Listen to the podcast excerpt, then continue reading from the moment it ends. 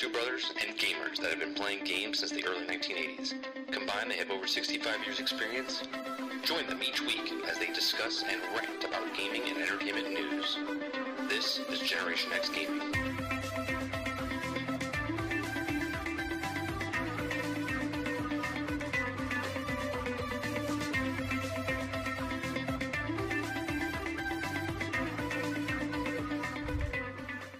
Hello, everybody, and welcome back another week, another episode of Generation X Gaming, the weekly podcast that goes over a few of the top stories from the past week, and we rant along the way. Joining me each and every single week is Sarge McCluskey. What's going on, bro? Nope, you're muted. There he is. Way to go, Sarge. This is the mic. The whole little. You got you got, you got one thing to popped do. You got one thing to do. Um, it's like the first week where there wasn't a dumpster fire from some development team or or publisher. Yeah, it's a it's a it's a slow week. Considering, Right, it's a slow week. Cons- considering what, what normally happens. Those of you that don't know what Generation X Gaming is, it's a weekly podcast that goes over a few of the top stories from the past week, and we rant along the way. We're here live every single Thursday at 8 p.m. Eastern. You can listen to us live on mixer.com slash 30 and still gaming each and every single week. Or you can listen to us the past broadcasts on youtube.com slash 30 and still gaming. Or you can also listen to us on a podcast format on iTunes, Google Play, Spotify, Anchor.fm. Go to any of those sites, and if you're listening on any of those sites, make sure you hit that follow, star, heart, subscribe button, whatever button that it is to follow us on that platform. Make sure you hit that. Uh, I appreciate you guys coming out live. We have chat here. If you'd like to join the chat live and uh, interject some stuff while we're I'm a- doing the I'm show a live, Bot, though I'm a bot. I- I'm always a bot. On today's show, um, we're going to be talking a little bit about. Uh, let me see here. Where is my we're gonna we- talk a little. We're gonna talk a little about a lot. right? We're, we're going to go over the Sea of Thieves update, anniversary update. Comes out April 30th. They had a, a little stream yesterday. They showed what was in it and stuff. I I like what I see. I have a couple questions that they don't really answer, but I'm gonna get to that. Uh, a little teaser came out for the Star Wars Jedi Fallen Order. We're gonna talk about that for a brief It was, minute. it was one frame of a broken lightsaber on a stone. No, no, no. How was everyone getting excited about there's that? there's an actual uh, leak photo that came out with uh, Jedi on the side of a mountain and stuff like that. Just say photo. yeah, it's a photo. That's what I said. Just not a leaked photo. It's just a photo. Oh, hold on, my producer's coming in. Yeah. Can I help you? Sure. Sure, I can help you. This is a good time for that. Dad is not busy doing anything right now. Let me see. There you go. See, put this flat on the ground, and then you take this and put it right there, and look, it, it hooks on. Okay. All right, fantastic. Go practice that. No, no. Now you got your arms stuck around my boom arm. All right, buddy. Have fun. Tell, tell your tell your mom. All right. You did it. Fantastic. All right. So, uh, as my producer shuts the door, he's it's important when my producer needs to to get get a hold of me. So, we're going to talk about Fallout 76 a little bit. We're going to talk about We have to. a millionaire that wants to do his own his own Battle uh, royale. battle Battle royale, right? But, but for real. Right, like a real For- battle for real. royale, Yeah. right? Um, we're also going to talk about Xbox Game Pass. Yeah, we know you're an alien. You'd be we're, the first. We're going to talk up. about um, we're going to talk about the review bombing process that's happening with Borderlands th- uh, Borderlands games in general, and we're also going to talk about the Kotaku article about Dragon Age Four. Um, now, we could talk about this first, but instead, I'm going to talk about Borderlands uh, because I don't want to get too Good involved. choice. Good choice. Because that'll we'll talk about that for like 45 minutes, just alone on Good that. choice. So, um, so basically, I've been playing Borderlands One remastered, and I've been having an absolute blast, an absolute blast. I've I've have three characters so far. I have Roland, my soldier character. I've been playing online uh, on stream since Monday. I have a Siren character that I've been playing uh, with you, Sarge, uh, about level 21, I believe. And then I have um oh um Mordecai the hunter I have him at level 20 so I got all three characters going um I have my solo play whenever I'm not playing online. I have my character that I play with you and then I have my online character that I play I just beat uh yesterday. I beat the main campaign. Or no two nights ago or yesterday morning. I forget what it was. I think it was Wednesday morning. I beat the campaign. I was like level 35 I think when I beat the campaign uh, with Roland. Then I beat the first DLC with Dr. Ned's zombie uh, uh, campaign part. I liked it. I thought it was good. Um, lots of horde action going on. Lots of lots of guys appearing. It, was hard to see them where they came out. It was it was like dark. So You have to remember though, with with the Borderlands game, like it, to some people, it looks really easy because if you know what guns to have and what Oh, kind yeah. of combos to have, you can just shred through people. But if you don't know, the game is difficult. I'm I'm using a gun. Okay, it's a level 15 SMG. I, I still think it's a I still think it's a broke gun. I, it has to be because I found it when I was level 13 and it was level 15. When I got to level 15, I I put it on and I've never changed. It literally melted everyone up until I'm still using it now. I'm level 41 You're using a level 15 gun. and I'm using a level 15 See, gun. in, in the Borderlands universe, that's a broken gun. That's why it's very important to whatever Right. gun you think you, you don't like, you're not going to like or whatever. you got to use just it. Use it. You got to use it. You got to use every gun you pick up just a little bit just to see what it does. it. It makes me wonder how many guns I've thrown away that are like jewels that I just but you don't. But you just, don't know I just chuck them. I'm like, I'm like, whatever. I found, I found my, There's, there's too right. many. There's I- too many. I found my gun. I just delete all the rest of them. Um, so far, I did the Doctor Doctor uh, Ned's, and I like that one. Then I was supposed to do Knoxx, and I realized I was supposed to do Knoxx. Doctor Ned. You mean Zed, right? Well, in the thing, it's Doctor Ned. Yeah, Is it Doctor Ned? yeah, it's Doctor. Zed is the guy. Yeah, it's Zed's the doctor, but in the story, his name is Doctor Ned. Okay. He even says he's like, "I'm Doctor Ned. I'm not Zed with a Z. I'm Oh, Ned." okay, okay. right? It's Like- been a while since I played it. I, don't- I forgot that they they talk about it like that. Yeah, yeah, it's a, it's a funny little little. It's a it was a Halloween update back in 2010, right? It came out during Halloween in 2010. Um, I really enjoyed it. I played it and beat it in about. It's his brother. Yeah, that's his brother with the with the mustache. It's funny. It's pretty funny. Um, so basically, I beat it in like four hours, a little less than four hours. I completed all the, all the quest line. Now I was supposed to do Knoxx's next, but Knoxx's supposedly that I read up on is level 51. And this is what I don't get. It's level 51 and then Moxxi's is lower than that and then so is Claptrap's. Okay? So I didn't play Knoxx's because it was too high of a level for me. I didn't want to struggle too much. So then I went to Moxxi's this morning. That's that. I'll be honest with you, bro. If I remember It's- correctly, it's the worst DLC. It's the of all of worst one. Yeah. Okay, so I, I had no idea. I went in, and I don't remember playing this like ten years ago, right? So I went in, started playing it, and it's it's a um it's an arena. Okay. And it's just wave after wave, round after round. And I was like, cool, I'll do that. And on the corner it says round one of five. I'm like, cool. So there's five rounds, you know, waves, whatever. Well, let me tell you, it's one round, five waves. Round two, five waves. So on and so forth. I was like, holy shit. So I was in this one cycle for 45 minutes. Okay. And they were about three levels lower than me. So I was murdering them with my gun pretty fast, right?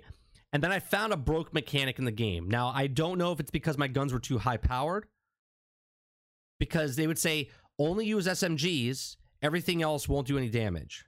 Okay. Well, I had an assault rifle and I never changed it. I literally just mowed down everyone. They're like, shotgun only, everything else won't do any damage. And I used my, my uh, assault rifle and murdered It- everybody. It, it could be something that the developers put it in there just for people to have fun with it instead of having. well, that's be, what I was thinking, right? Instead of being shoehorned you're, into using a you're thinking, okay, I have to use shotgun, and you Yeah. don't ask any questions. Well, of course, I test out stuff. I'm like, well, all right, let me let me let me see if my assault rifle works. And I was like headshotting him and just killing him in like two shots. I was like, oh, I'm not I'm not changing to a because I put my shotgun on. Yeah, I did more damage, but my AR was still doing more damage than that. So I went through all the rounds, and then I went to stage two. Right, I completed the first one, and the the quest now is to do all three stages, three stages. So that means I have to do 75 rounds of things to do to complete this one quest. Okay. Well, while you're in there, you're getting zero XP. Zero XP. You kill the guys, you don't get any XP for them. And I'm like, oh well, this is this is not good at all. So I went to I went to I went to two, stage two, got to round three, wave four, and I got killed by like an explosion or something, and there was no guy I could see, and I died. Well, then it resetted me. Okay. And I went, oh no. It put me up in the tower and then it gave me a message across the board saying you can shoot down, but you're stuck in here. It's like a penalty box. And I went, oh, okay. I, I tried to shoot and then it resetted me back to round one, wave one. I went, oh no. I was like, I am not doing this again because if I make it all the way to the end and then I die, I got to start all the way over. I was like, no, no, no, no. I was like, I got to do this. I got to do this with a group. Yeah, no XP. There was no XP. Um, it's, it's a grinder. It's meant to be. It's meant to test your your mettle of what guns and stuff you put together. Basically. Yeah. So I was like, all right, well, let me go play a different DLC. And because I couldn't play Knoxx's, I played Claptraps today, and I beat Claptraps today. Okay, Claptraps was pretty small, uh, pretty pretty small, about two hour, two and a half hours. Um, I still have other quest lines to do in it, but like the main story is like two two and a half hours. My guns were still OP. They're about th- they were about two levels below me or on par with me, and I was still just wrecking face with the guns that I have. I have an assault rifle, I have an SMG, and I never use anything else. I'm like level 18 or 19 with my SMG. I'm like level 17 with my AR. Um, the the bonus points that I get for them, it's just it's phenomenal. So I think what I'm gonna do is I think I'm just gonna I think I'm just gonna go through playthrough two with that character, or I'm gonna move on to Borderlands uh, pre sequel. Um, but yeah, I'm almost done. I th- I still have to do Knoxx's. I still have to do Knoxx's. So I still have to get myself up uh, high enough level to go into that because I think it's 50, 51. I like nine more levels to do. I'm having a blast though. Ten years I haven't played this game. About maybe maybe about eight. About maybe about eight years, and it's like I never. It's like I never left. It's like riding a bike. It's phenomenal. So well, it's a phenomenal game. It, it, the game ages well because of the way it looks. You know, it doesn't look like it's so dated because it's just the way it looks. Like the cell shading is what it is. I I just like it the fact that it's it's been lit up a little bit. It doesn't look so dark. Yeah, it was. It yeah, they they shaded all. Yeah, right. Everything looks really dark. Maybe it was to help you know the feel of the game, so you couldn't see all the little crappy stuff inside the game. But when they did the remaster, they brightened everything up so you can actually see stuff now. Right. Hold on one second. It kind of reminds the that that board actually was redone again in Borderlands 2. That's where the Mr. Torgue's Ballroom Brawl is. Like that's the same kind of thing. Yeah. Yeah. Where like you, you have to go through rounds of attacks, but it's inside the inside his bar instead of the just a yeah. giant room. Same, it's the same concept. Um, I, I like the fact that um, there's waves of horde mode. Like, okay, so this is what they did. This is what they did correctly in me, in my opinion. In the zombie horde mode or the zombie board or the DLC, the waves of guys. There are so many guys that come at me. I was like, I was like, this is awesome. It's just just constantly coming at me. And then I did Moxxi's thing, and the actual horde mode, because that's what it is. It's a wave of horde mode. There was less people on that per round. There's only 42 people like total through the whole through the whole one round. Where in Dr. Zed's or Ned's or whatever, there was like 70 just on walking through a section. They just keep popping up out of things and coming out. And I was like, oh, this is so good and then you don't realize they're like right behind you. And then you're like, ah, and then you have to like turn around and start fighting them. Like Just, a shooting gallery. It was fantastic. The the Moxxi one, looking back on it, eight years later, ten years later, it's not the best DLC Borderlands has done. It's probably the worst. Like I'm talking like it's almost as bad as like a Defiance DLC that came out. Like it just seems really like well, that just shows segregated from from the rest of it. Because when the DLCs came out for the second one, each of them was unique and interesting. Right. When when, right. The, when the sequel came out, all the DLCs were fun. Like that, that was the first. That was the first time ever where I kept buying the DLCs because I thought each one was great. Um, yeah, I want to try this. Yeah, I want to try this. And what I loved about these DLCs, and I'll, I'll talk more about this when we play the pre-sequel and when we play Borderlands Two. But each DLC has a new enemy, multiple new enemies. It's like reskin stuff, right? But they're new enemies. Why can't a game like Destiny do this? Right? Every well, did. Di- well, the, no, they only did the Taken, the Taken, which is reskinned, right? And then you had the the the SIVA. Right. No, but what I'm saying is that wasn't every DLC. That was every once every major year. Every DLC in this game has new characters and new villains to, to fight. Oh well, I got to give him give him credit. Maybe it was just a reskin up to the body parts, and the guys look like pirates instead of looking like maniacs.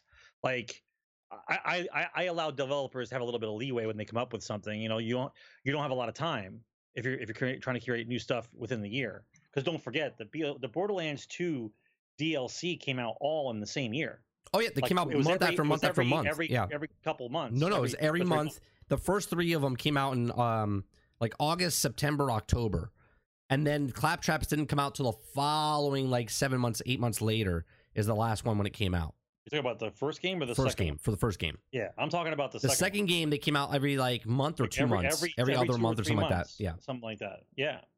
Here, I can look that up real fast. Um, I mean, don't forget though, after the first year of the major DLCs, then they had those secondary ones, like the holiday ones. Like Right. those also came Right. out. So like as far as I'm concerned, Borderlands 2 as a complete game with all the DLCs is like a marathon of total blissful fun, which is why I liked it so much. Okay, so season one. This is Borderlands two now. Uh, it was October eighth, two thousand thirteen. Um, Captain Scarlet's Her Pirate's Booty came out October sixteenth. Oh, 2012. Sorry, and then Mr. Torgue's campaign came out in November. So October, November, and then Sir Hammerlocks came out in December. So it was See? literally one month after each See? other. Uh, and then Tina's Assault uh, on Dragon's Keep came out in June. So that's the same pattern they did with Borderlands 1. So 1, 2, and 3 came out in the consecutive months. And then the last DLC came out like seven months later. So, And don't forget there was there was like a, a technical raid boss for each of them. yeah, the bosses, I, I have to say, the bosses would have been a lot funner if I was at level. But being above level with my OP broken guns, I melted through every single one of them. I Yeah, melted but through every don't single one of them. forget, don't forget, it's not your level that affects the gun. The No. gun damage is the gun damage. It's your health bar and shields that you find Well, that make you last longer. Well, no, no, no, no. My gun damage is so high because I've been using the gun for so long. I have the 15 or 25% buff on it, plus whatever the gun does, plus whatever my bonuses are on my character, right? That's why I'm doing It's so much it's a- damage. It's a crit machine. Yeah. Your, your accuracy bonus is like fifty six percent, which means you're you're you're with an SMG, you're hitting over half all shots in the general Headshots, direction. if I do crit, they're they're dead in like one, two bu- bullets, right? So, okay. So I'm I'm excited going forward, but I'm also kind of like when I was playing Moxxi, I was kind of bored with it, right? And I was like, I got to go to pre sequel next. And this is my thing.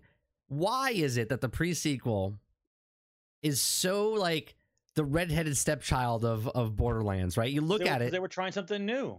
Why do we hate it? But not hate it. But why I- do I we don't- I don't- dislike it? I don't hate it. I don't hate it. Listen, the only reason why I wasn't enthralled with the pre-sequel, and I, and this is 100% truth, is 100% truth, is because I had burnt out on Borderlands. See, I think Like- it's I think it's the the No, airlock it's stuff. not. I think it's the No, elongated That- jumping. That mechanic, that, that that mechanic of the the the zero G jumping. No, it was that's worst because. I played Borderlands like a crazed lunatic. Okay, like it was Oxygen. I played six characters, all of them to seventy two, and half of them to OP eight. Okay, all the DLCs, all the way through. Right. So by the time I was I was p- finally putting the controller down to be like, okay, let me play something else. Another the the, uh, the subsidiary company comes out and goes, we got the pre sequel, and I'm like, yay! Like I don't like I know Right. what it is. It's not like a different game. It's just more Borderlands, and so I was burnt out. So me, you, and Dread played it, Oh yeah, we played it. We but I finished it. wasn't like gung ho crazy for it. it. And it wasn't, and it wasn't because it was a bad game. I was just burnt out. So I have a question for you. That game came out five years after the second the second one, wasn't it? No, no. I forget when that one came out came out. Anyway, The ti- timetable matters because I played Borderlands for like two and a half years straight, like a crazy. well, person. Borderlands 2 came out in 2012. And then Borderlands pre-sequel came out in 2015, I think. I played Borderlands 2 as much as I played Battlefield Bad Company. That's how much Yeah. I played Borderlands. Came out in 2014. Okay, so here's the thing. Here's here's my my opinion on what the pre-sequel has done to us. I think because the pre-sequel came after Borderlands 2 and we were expecting Borderlands 3 and then we got the pre-sequel that that was the one that saved Borderlands 3. Now, hear me out, right? Because you were burnt out, because you played Borderlands 2, and we wanted a Borderlands 3, but yet we got the pre sequel instead. Okay, now we've waited five to six years on after that one. Okay, we waited we waited seven eight years from Borderlands 2, but because the pre sequel is like the buffer to Borderlands 3, I think Borderlands 3, I think everyone's going to fall in love with it right? One because it's the main It's studio. possible. It's one because it's the main studio. Okay. But I really think the pre-sequel took the blow to be like, get this, get this out of here, right? It was like it's that sequel, and you're like, you're like, oh god, they missed the they missed the mark, right? But really, you're like, oh, thank God they missed the mark because now Borderlands 3 is going to come out and it's going to take it, and you're going to be like, this is good. This I is mean, good. I, I I liked Claptrap. I thought it was a hilarious character. let's just be honest. The the pre sequel is like like the early episodes of of of Star Wars, right? Episodes one, two, and three. But I don't think they're that bad. I don't really think they're that bad. I've told you, it's. It, I don't want to use the stupid industry terms everyone's using, but I did have Borderlands fatigue. When when the pre sequel came out, I was burnt out. Like, yeah, yeah, it's Right, because you were literally playing Borderlands two for two solid years when Yeah, two- when this came and a half out. Years. Yeah. yeah, Yeah, yeah, yeah. because I- you were you were playing Defiance, you were playing Defiance and and Borderlands simultaneously. Yeah. And I got to like ridiculous levels, and and I had ridiculous guns. Like I had, I played the siren so much that I didn't even use, I didn't even use normal guns. I had her specked out to her abilities to specifically use the infinity gun. I had the infinity gun and the Bee, and it was a good Bee too. It wasn't just a normal Bee. It was Right. a really prime Bee with like a like a forty percent. I think uh, the the damage buff was crazy. So like as as long as I stayed further enough back and my and my fire rate was I think like 89%. So basically when I pulled the trigger, it sounded like a bandsaw. Oh, I, I, All you all you I would hear that. was Yeah. and so I didn't have to worry about bullets anymore. I just ran around slaughtering stuff. excuse me. Um, But I, I but I always I always remember playing with four people. I forget who the fourth person was. We we played four people, and we all played Axton, and we all got double guns with slag, and one of us had the nuke, and we were in the Varkid it's the so Varkid farm it's the so much Varkid fun. farmland. Yeah. Okay, that I was laughing hysterically because that's there was eight guns plus our guns plus the slag plus the nuke. I think that we actually got the game to lock up. Like the game, right couldn't couldn't, couldn't handle- handle it. the game couldn't handle what was going on, and all you saw was just explosions, and the game frame rate tanked. I was laughing hysterically. I have to say, playing through the game, pretty much, I, uh, Dupless and uh, an agent joined me for like maybe an hour of my whole playthrough. I really love this game when you play with other people. Like I love our playthrough that we're playing together as we go through it. Right? It just makes it more fun. It just makes it easier. You have that that that uh, extra lifeline if you get knocked down or whatever, and you can't and you can't shoot somebody. It's it's just it's really a lot better experience playing Borderlands with with a group.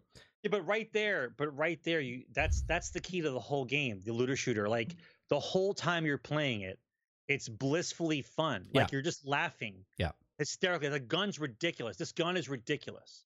All right. Meanwhile, the game that's been out for four years, everything's very serious. We can't have the guns unbalanced. We can't have this gun because it doesn't work well in PvP. I'm confused. Right, right, right. Where's my fun guns? Just for the sake of having fun guns. What? Okay, so moving from this topic to it, we're not we're not talking about the Epic Store, but we're talking about because the Epic Store is out and people are hating it, right? They're review bombing, and this makes no sense to me because the game is as we're talking about it, Sarge, right? Everybody loves that. People that play Borderlands love Borderlands, right? So the the the millions of people that love this game for the last decade are now putting reviews up. Do you think it's them, or do you think it's people that are that have never played a Borderlands game before and then are just on the bus or on the bandwagon about this epic thing? We're doing the review bombs on Steam. No, no. Listen, it's it's it's quite simple, really. It's it's not the fact that they actually hate the game. It's the only, I guess, way to voice an opinion in mass that says something about the community. Like you you've played the game, right? You've played it. We've all played it. The ones who've played the game have played it. Review bombing a game that's eight years old doesn't make any sense, right? It logically right, it makes, makes no sense. You can't you can't review bomb a game that's been out eight years. And then especially the funny part is is that Randy Pitchford reacts on people review bombing a game from eight years ago. Like it, it's it's a it's a political statement. It's a community statement to show their their their. But don't their you think? It, anger yeah, towards but don't you think? Store. Don't you think that's going to hurt them? No, because don't you think. Randy's going to look at this and go, "All right, but fine." Randy, but Randy's a crazy man. yeah, but You he can be a crazy man. It's his game, right? But he's allowed to say whatever no, he wants. I know. I, that- what, what I'm saying the though, fact that he said those kind of things because of that makes him look ridiculous. Well, I don't think it makes him look ridiculous. I think it makes the people that are review bombing a game that's 10 years old that they loved and they're and they're doing bad.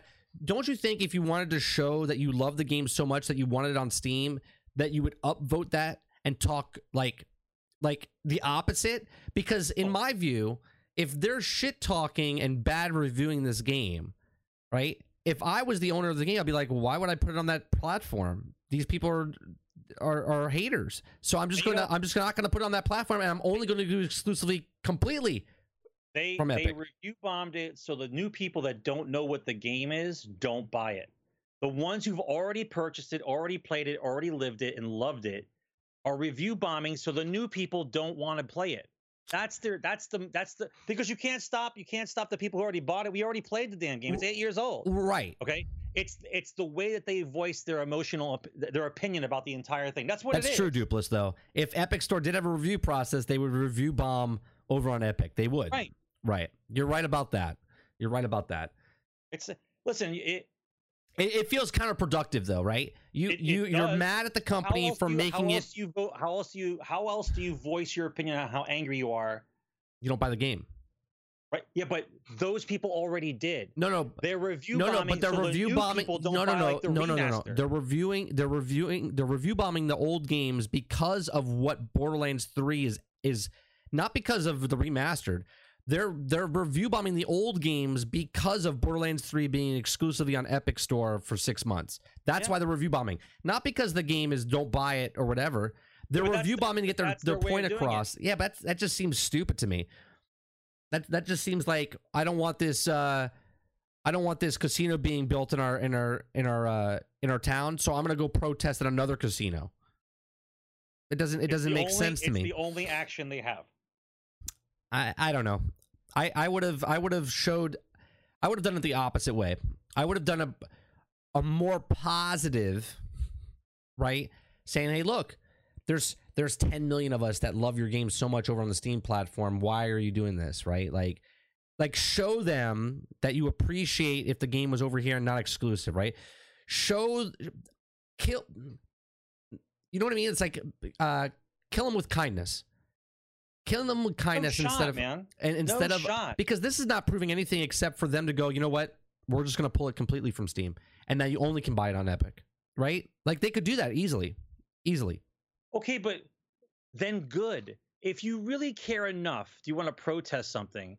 Okay.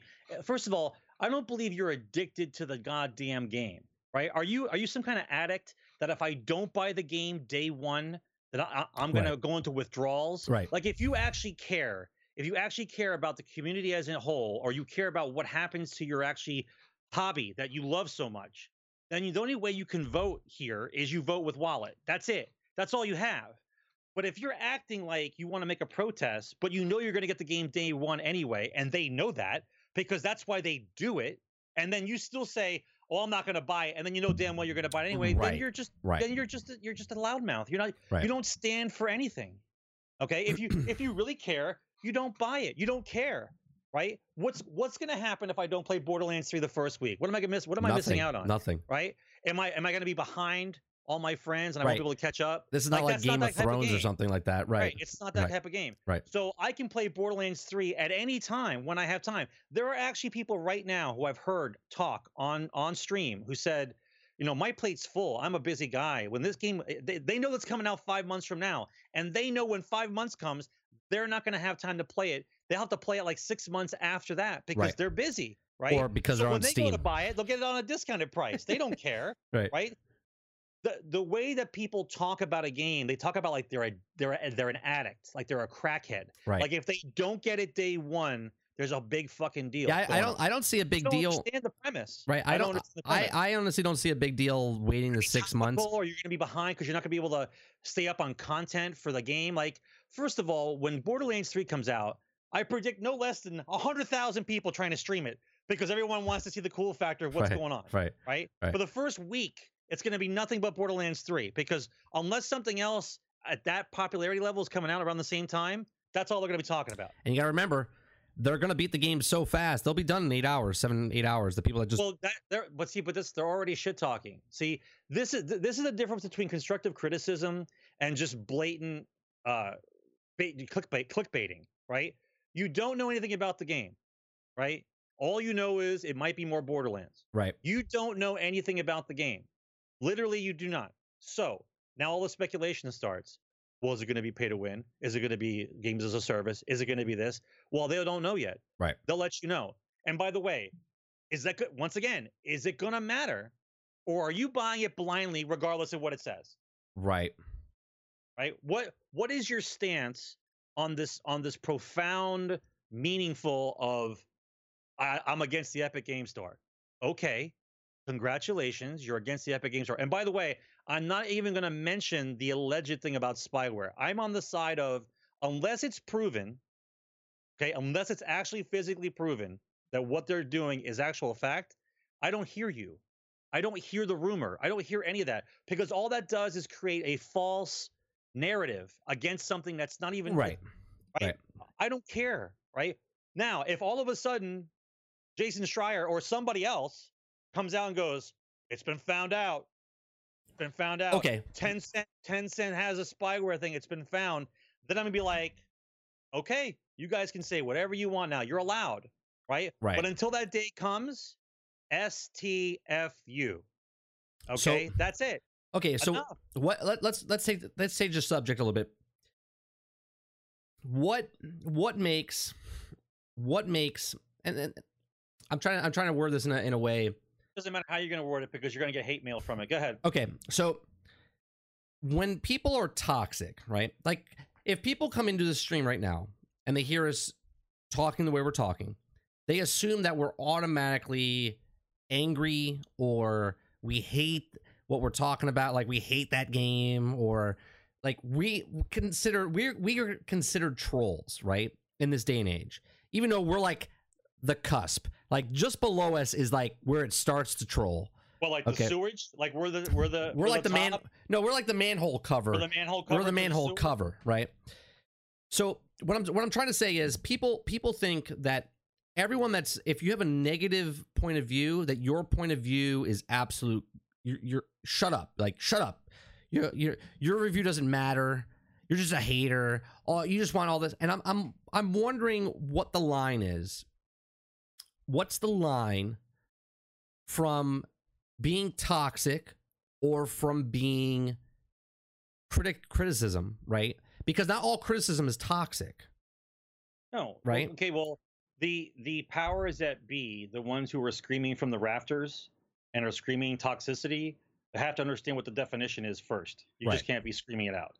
Right? Being toxic means you are blindly yelling. Just anything. Right? You're blindly yelling about something with no facts given. Right. Just pure hatred for the sake of hate, without any argument. Right. Or you take Right. something one thing and then run with that. Like You- that's you, that's can focus you can focus on any one point and then hammer it home and not talk about the other side but if you're going to constantly describe something as being negative but give no no proof of argument okay and you're constantly negative then you're toxic okay. right for the sake for the sake of being negative you're just doing it that's toxicity if i tell you something is wrong or broken or you're not happy with something and i and i list facts actual facts why it's broken right you can't disprove it with your emotional being of the Attachment. argument Right. Attachment I like of it, it. because I like it. You can't tell me why I, why I like it. You're wrong. Right. Like that's not an argument, right?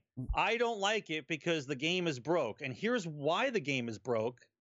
And I don't say after that statement, you're wrong. I just Right. list I list the right. facts. The, the of why it's conversation broken. is, for instance, uh, the gun mechanics in Anthem are broke. Right. This is an example. Right. You They can u- you can use this gun that's level one, or you can use this gun that's level thirty, and it's going to be this one's doing more damage than this. The gun mechanic is broke. I've I've set a fact, and that My- that's what it is. my argument. That's my defense to the Right argument. now, someone comes in and doesn't now listen. I call you. Now I call you bald.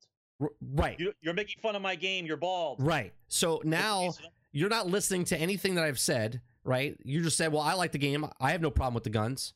Right? It was like, "Well, that's fine," which is cool, right? But the game factually is broke, right? You can like a broke game, right? My argument is not you liking the broke game. My argument is that the gun mechanic is broke, right? So people start now now here's what I don't understand about society. Right? So I'm complaining about something and the people so Sarge you love a game, right? And I come in and say, "Well, this game is broke and this is why it's broke." And you're like, "Well, then don't play it," right? And now you're the positive person, right? Cuz you love that game. And I come Well, in I'm mad. I'm mad that you're shitting on the thing that I like. right. That's Because- the emotional response. Right, response. 'cause you're It's not allowed to- based on any kind of fact. Right, Because you're allowed- the fact that you are you are saying publicly in front of me that you don't like my game. Right. Now I'm offended. Right. So now you're allowed your opinion to like it, but I'm not allowed my opinion to hate it, right? That's the difference, right? And then then I'm labeled toxic, right? You're labeled the lover of the game. But now you and 10 other people that are lovers of the game now start shitting on the toxic Yeah, blind Person, blind loyalty so with with no with no discussion of the point, just blind loyalty. right. That you hate on my game and you're you're the asshole. Right. So then the people that are positive are now the shitters, right? Now they are the toxic. And that's that's how it escalates. Right. Right. So then I don't understand that mentality of where if you have your opinion, I'm like, cool. But if you, on a public forum, if you come in and say, I really love this game, it's the best game in the world, then I'm like, well, the game is broke because the gun mechanics are broke because of But this. after but after that statement that you just made, the statement out of the person's mouth now is here's the reasons why I love the game. right. right? Those words don't come out of their mouth. They have no defense for the reason what they said. They just say it to say it, right? Right, your if mom. you really truly Right. love something, It's your you- mom if- defense. right? If you love RPGs, okay, a, a person who's been playing RPGs forever who says this RPG, I love this mm-hmm. RPG, a, a reasonable person who's not blindly loyal to something will now describe to you why he loves it, right? These are the reasons Right. not because I said so. This is not a parent teacher conference. It's not because I said so. It's these are the re- actual facts, the reason. But they don't give facts. They're just yelling into a microphone. Okay. That's or on Twitter. So then what what classifies or what makes something uh factual and what makes it credible? Right? Oh, here. Oh, can So- I can I get into yeah, that? no, this is what it Oh, is. So- follow up for this. So who or what has to happen? Like if I say something on this podcast, okay, it means absolutely nothing. It's me shouting into the, you know, oh, you're no, you're a troll. right? It's just me Right. shouting into the forest, okay?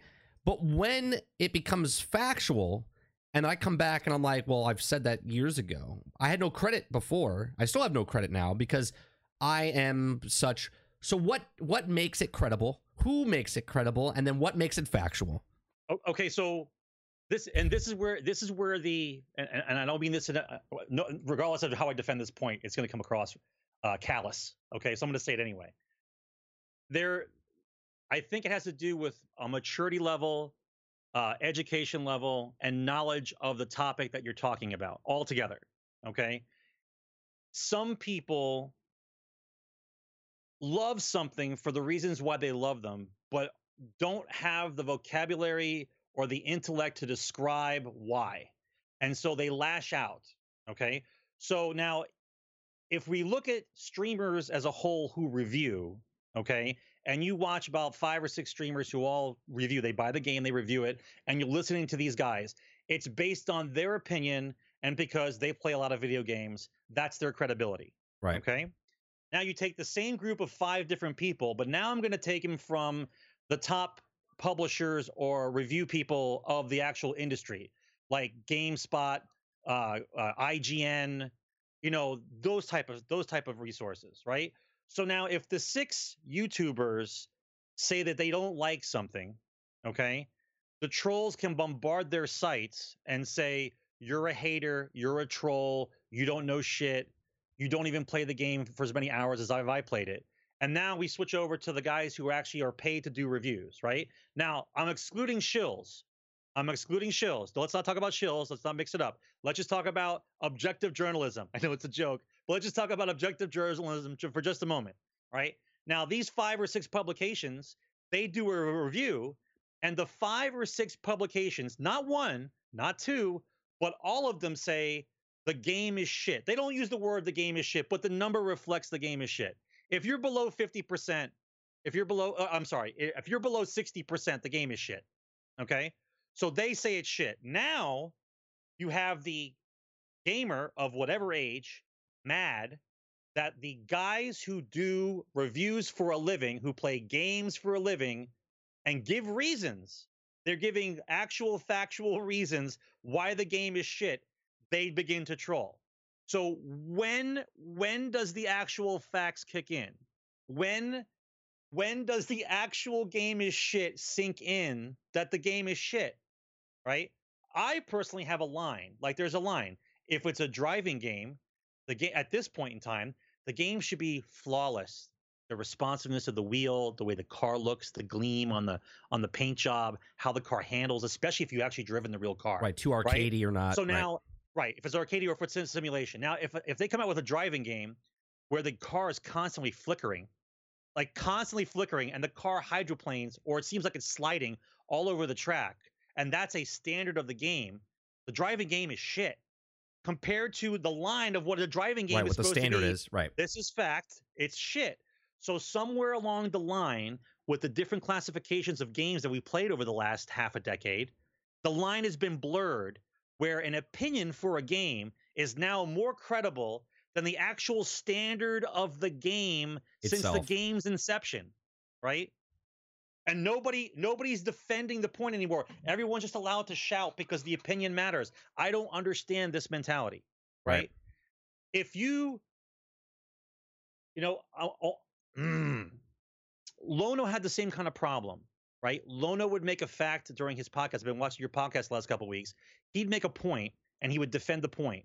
And then the guys in the chat would just yell directly at him with no rebuttal to the actual mm-hmm. point. That happens to me all the time Okay. on, the show as well. So yeah. at that point, it's no longer a debate or discussion. It's just an, a lash out against somebody who doesn't agree with you, right? Right. This is this is the medium that we're in now because everybody's got a computer, everybody's got a Twitter. So what I say matters because I see it on the screen, right? It's concrete, but you don't defend your position, right?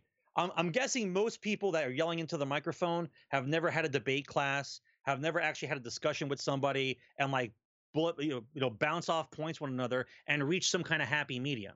It's basically the "I'm right, you're wrong" syndrome. well, debate a debate So when do, when do we draw the line? When? a debate is supposed to be like you have information, right? You might have all the facts and I might have some facts, and then when I'm debating you, you might hear something that you didn't know before. And then now you compute that and then you put that into your rebuttal, right? And then you start learning and and and that's what's great about talking and debating because debating makes you learn, right? And it, it lets you learn to not always be right. Okay. Learning that there's other things out there that you could take and then implement into your speaking points and stuff like that. I just I just hate the mentality of when something is when someone doesn't like something and there's other people that like something, the people that don't like it become the trolls and the people that love it become the haters of the hater. Right? There is no positive people because if there was positive people, then you would just let that go. You would just let it go, right? Instead of a thousand people commenting towards it, you would just have four people commenting because the other 996 people were like, you know what? Not worth my time because I can't get what I want across in 280 characteristics, right? Instead, it's the your mom defense, right? and that's what it's that's what it is. From now on, from this point forward, anytime someone says anything over something else, without without without without any- defense without any defense, defense or facts. right? It's Your mom. Your mom. right? That's what it is. Right. Right? Because no matter what happens, I'm gonna kick your ass. You have you're low educated, you go to school? You know what? Your mom. And be like, But but What'd you say? that- that's right. That's but see that's the line because they're trying they're trying to blur the line between opinionated about something and facts based on the opinion. Everyone's allowed to have an opinion. You can say whatever you want about whatever. It's completely fine. But once you put yourself in the position where you're in a room full of people discussing the same topic, you can't just scream out your mom.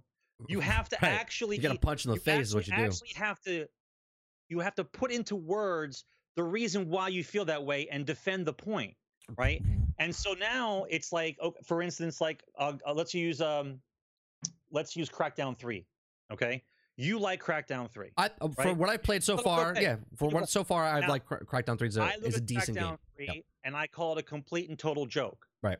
right and i base that uh, over the opinion of i've seen games like crackdown 3 but they were Done eight better. years eight years ago Right, done better. So after eight years, eight years now, you can't tell me that this is where you guys ended up. So I'm disappointed in the game, right? Somebody who's not seen Crackdown thinks the game is great, right?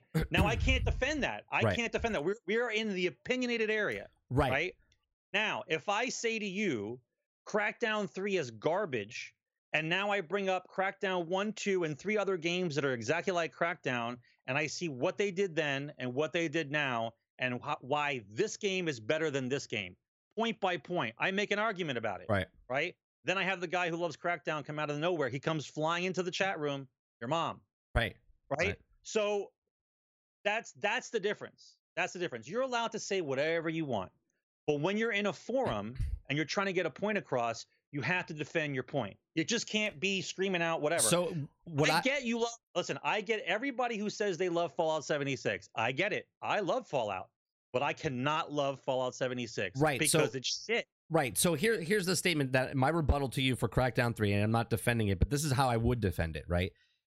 I think Crackdown 3 is a not the best game it could be, right? And there are games that were were better in the past. But because I have Game Pass and Crackdown 3 is part of that Game Pass and I didn't spend a dime on Crackdown 3, it's a well worth look at if you have the Game Pass because it's a fun game and it'll keep you entertained for a couple hours and that's why I think Crackdown 3 is a is a good game if you have Game Pass. If you don't have Game Pass and you have to pay full price for it, it's definitely not well worth it, right? Because there are other games better out there that you could spend your money on. But if you have if you have Game Pass, there's no loss, right? So that would be my rebuttal to you as saying that Crackdown 3 is a shitty game. I'll be like, I agree with you, but because of Game Pass, it's definitely worth a, a, a look at, right? But, but but this is why we it gets it gets convoluted because the details matter. I'm sorry to say this, guys, but the details in the conversation matter. If you say Crackdown Three is good because I have Game Pass, you'll even pay for Crackdown. Of course, it's good. It seems like a better deal for you. That topic of a conversation is completely different than the than the merits of the of game what the game itself, is. Correct. Okay, it's Right. completely different conversation. Right. But when we're talking about social media, okay, we're not talking about everyone who can actually put into words what they feel and defending points. It's just about being right. Okay. I don't want to be right all the time, but I'm damn well not going to say something is good when it's bad and I can defend my point and you can. And all I keep hearing in the background is your mom. I I can't right. I don't pay attention anymore. I don't care. Like you, you if you want to have a conversation about something that why a game is good or bad, that's completely fine. But what hat are you wearing? Right? Are you wearing the hat of I'm just a dude playing a game. I've got a 40 hour, I got a 50 hour week job. I got a wife and two kids. I don't give a shit. I want something that's going to make my brain zone out because I want to have fun for an hour a night. Right? I can't, I'm not going to have an argument about you about what, what game you like. You're trying to zone out. The, the topic involved is very specific. I want to zone out. I want to do this. I'm not going to be the guy Right. that stands above your shoulder while you're doing your power hour and going, bro, I can't believe you're playing this game. It's fucking shit. I can't believe you're right. doing it Right. like right. that doesn't make any sense because his his point on why he's doing what he's doing has got nothing to do with what I'm talking about. Right. I'm not trying to convince you that the game is shit. Right? If you like the game, you like the game. But you can't come into a room where we're discussing why the game is shit and we're using facts to back it up and you say don't play the game if you don't like it. Like, well, right. It's the it. it's the same type of format where it. it's the same type of format. If you're like if you're loving a game and be like, oh well, this game's this game's pretty good. Ant- Anthem's pretty good, you know, but and, and someone comes in and goes, well, Fallout 76 blows ass, and you're like, well, that's that's not even the topic that we're talking about. We're talking Right. we're talking about Anthem, right? Oh, I thought we were talking about shitty games. You know what I mean? It's like, and then it, it's it, it goes into this whole whole thing. I just don't know what what who makes it credible though. Does a journalist? Does a Jason Schreier when he says something good or bad about a game make it credible? So then it's okay to talk about that game, or like any Joe Schmo can just say something and then it's credible, right? Like what Okay, well- makes the game or what makes the the fact that someone uses a credible a credible thing? Okay, well, here, here's here's how it's supposed to be, and here's how it is right now. How it's supposed to be is journalists in the field that they are in are supposed to be objective and tell the truth about whatever it is that they're talking about in a non-biased manner. Okay, no shills, no Right. nothing. They're just telling a story. Object uh, non-objectively, you. right? okay? There are guys who play games on Twitch and Mixer who are reviewing a game are reviewing it based on their own experiences from another game. They cannot be non-biased. Right. Right? Because they're getting paid on some level. Once you are paid for something, you can't be objective. Okay? Journalism is supposed to be objective by nature. The guy reviewing the game by himself is not. Right. They're okay? getting they're getting So- paid on their on their article, the words they're putting on paper, not to review that particular thing. Yeah, yeah, but but we're just talking we're talking black and white now, okay? So if the general media doing their job consec- con- con- uh, combined t- together all say the game is shit based on these facts because they have to have some kind of scale to base it up. It's not just them saying, "Well, the game is shit," right? They're telling you why. Uh, it locks up. It does this. They're giving you point by point, right? The guy over here says he likes the game because he likes guys that fly around like Iron Man, right? That's that's not an actual Ten out of point. ten. That's Ten out of ten. that's an opinion. You Right. know, there's Right. a difference. Okay, but now the reality is, if you don't like the guy on YouTube, is the same if I don't like the guy on IGN or GameSpot. It's the same. They look at the both guys. Well, he doesn't know what he's talking about. Okay. If- uh, so he- now the the line becomes completely blurred because you're not going to rely on anyone's anyone's anyone's One uh, person, right? right. You're not going to rely on anyone's opinion because you don't feel like Now it's now it's the majority, right? You're gonna Right, you're gonna go off of the now it's just majority, masses screaming. right? right? Beforehand, you looked at you you looked at publications as a voice of reason, right? That's why you read them. That's why you read the magazines. You read the guys. Yeah, people don't buy Consumer Reports magazines and then not buy the item. Like they Right. people are paid to do reviews on the Consumer Reports. It's supposed to have this whole big thing, and even then, you say that they're shills because they're being paid to do whatever. The- the- so now we're in this realm of it's it's your opinion on what your opinion is The- what are you talking about? best- You gotta have you gotta have some kind of some kind of box to go back to. Okay, so Fran Mirabella used to work for IGN. He's off on his own now, and he's also like freelance for like uh, Funhouse and stuff like that. He did, in my opinion, the best review for Anthem. If you guys haven't seen his review on Anthem, he literally reviews the game for the game. Nothing about BioWare, nothing about anything else that happened. Just his experience, what it is, the game is, the mechanics, the story, and it's beautifully done. If you want a non-biased review, uh, it was his first review separate from any other entity. It was just him doing this review. Watch his review of Anthem.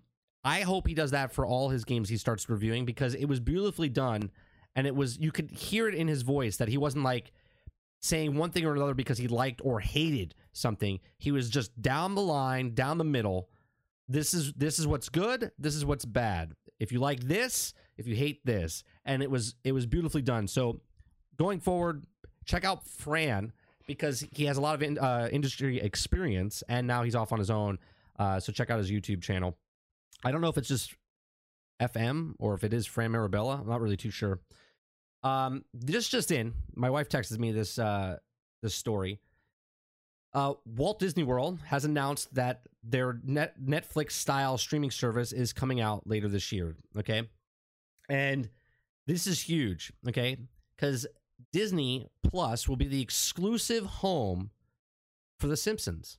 Simpsons will no longer be on television. Okay. You can only watch The Simpsons on their streaming service. It's the longest running uh, sitcom in TV history. All 30 seasons of the show, starting Homer, Marge, Bart, Marg- Maggie, and them, available. Except except the Michael Jackson episode. available that's, now, on that's now banned. which one? The Michael Jackson. Is it really? Just just go on. Continue your story. I'm just I'm just throwing raw. I'm throwing so available on day one of the service. The all the Simpsons will be on. Uh, for the announcement, of the Simpsons started the video. It'll be uh, the uh, war mouse ears in front of the statue, of Death Star, and Disney CEO Bob Iger. Uh, the cost of it, the company's new streaming service will launch on November 12th this year, 2019, in North America, and it will cost $6.99 a month. And you know that's the in in in intro- Introductory. introductory price. Thank you. Uh, or you could pay seventy dollars for the year. Okay, one shot, seventy dollars for the year. Uh, it's to expect to have sixty million to ninety million subscribers by the end of the fiscal year of twenty twenty four. Let me tell you something. It's going to have a lot more than that. It's going to have sixty million by the end of twenty twenty one. Okay, because think about this. They haven't announced anything like this yet, but you know how they have that vault, the Disney Vault. Okay, if you have the Disney Vault where they take cartoons, take them out of the vault, watch it exclusively, this is what they're going to do. They're either going to make it two separate packages.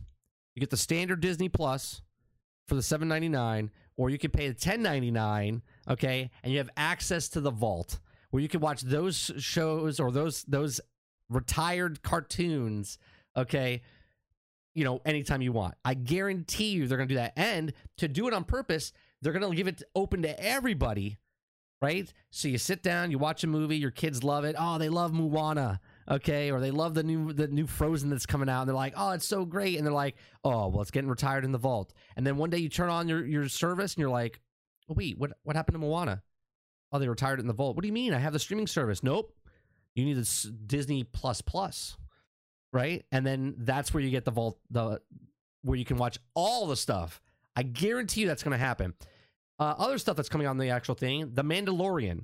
It gets its own Disney Plus series. It's a Star Wars live action. Um, I've been waiting this for fucking two decades. Okay, I thought Netflix was going to do one, but Disney Plus, Disney's got me by the balls. Let me tell you, okay, because for six ninety nine, if I get to see The Mandalorian, I don't even care if it's a bad series. I'm going to watch it for the first series, the first season, then tell you if it's good or bad. Okay, live action Star Wars, I'm all about it. Okay. And then I'll tell you at the end if it sucks or not, just like I did with the episodes eight and nine. Or I'm sorry, seven and eight. Um, so the Mandalorian's coming out. All the Disney, all the Star Wars, all the Marvel movies, all Marvel, all Marvel uh, going forward from this point on. Uh, any of the new movies that come out only come out on Disney Plus. You're not getting it anywhere else. It's only going to be on Disney Plus. Uh, Star Wars films from zooming over to uh, Disney Plus.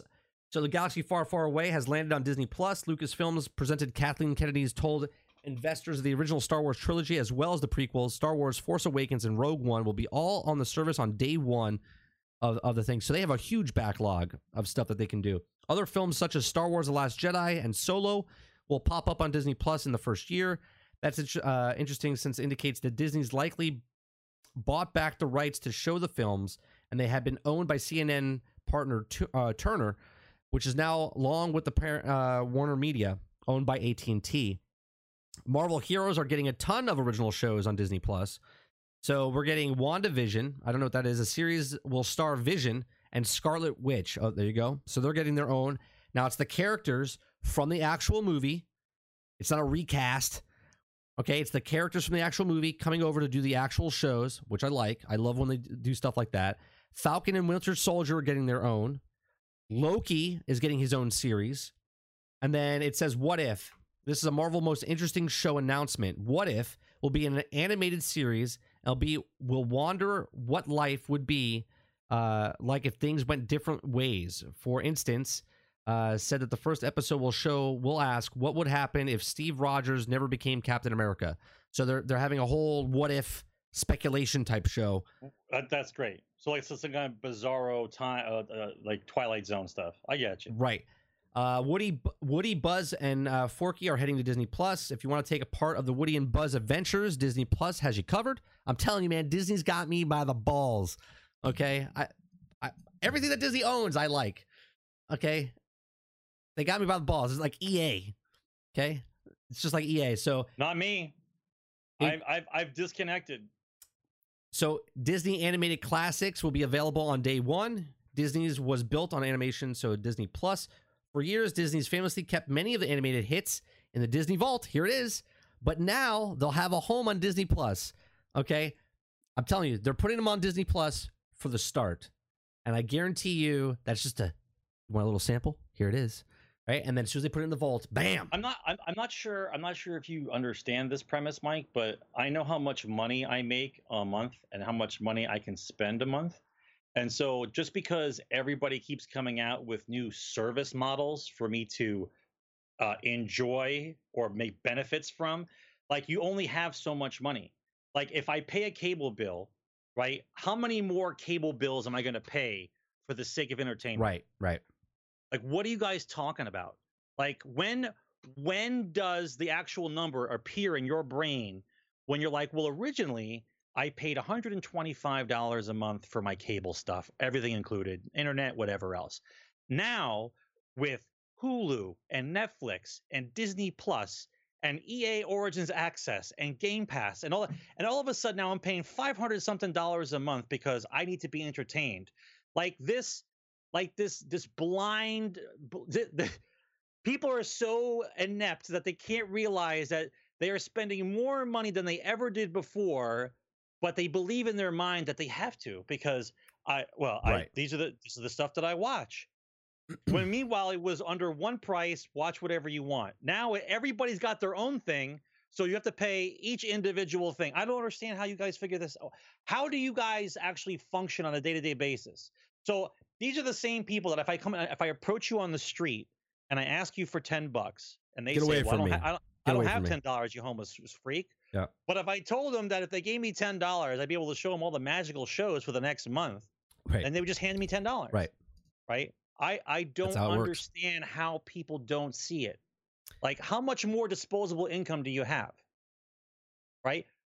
The average gamer only buys three games a year. Well, now there's 18 services. Okay, so So now I'm buying nine games a year. so now I'm buying nine games Right, a year. the So price of nine you had games more a money year. than you knew, or you just didn't know how to spend the money. Right. Like I don't, I don't get it. Like my my brain doesn't function that way. I, I'm I'm happy to see that for their business model It's to all turning. work. It's all turning that- into there- Vegas, there- baby. There is a giant line of masses waiting to hand over money for an alleged entertainment thing. I get it. So so Fox, no, th- they're still coming into theaters, but once they come out of theaters, they'll only to the air. vault.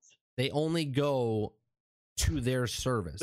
Right. So only Disney films. You won't see any Disney films on Netflix anymore. Anything after 2019, all Disney films. So everything that comes out this year, the new Lion King, Dumbo, uh, Aladdin, all these new movies, all Star Wars, all You Marvel. gotta, you gotta, all of it. Buy, you gotta buy the Disney Channel. if you want to watch any of those movies, if you don't go to the theater, the only place you can watch them is going to be the Disney Plus. You can't purchase a Blu-ray. I mean, I'm sure they'll. Well, no, wait. That, that's that's the best part, of Fox. And and by the way, this is just pure speculation, but I'm usually right. That there won't be any more Blu-rays because they're not going to sell discs. You can only buy them Right. if you have a membership Well, with right the Disney Channel. right and then now, you can purchase them there. Right now, Fox, do you do you want to buy stuff that's on Netflix? Like these are now going to be like the show, like Mandalorian and stuff like that, is original content. It's just like the Netflix original content. You Right, you no can't buy those on DVD. You can only get them if you get the service. You can't watch Game of Thrones unless you own HBO, right? Unless you're stealing it from somebody else, right? Someone has an account, they gave you your password. It's still stealing, but if you don't have HBO, you can't watch Game of Thrones. You can buy the box set for $100 or whatever it is when it comes out on DVD. That's different.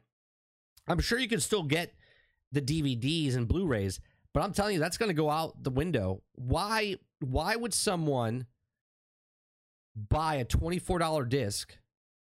Okay, is that what Blu-rays cost still? About 20 $24? Right?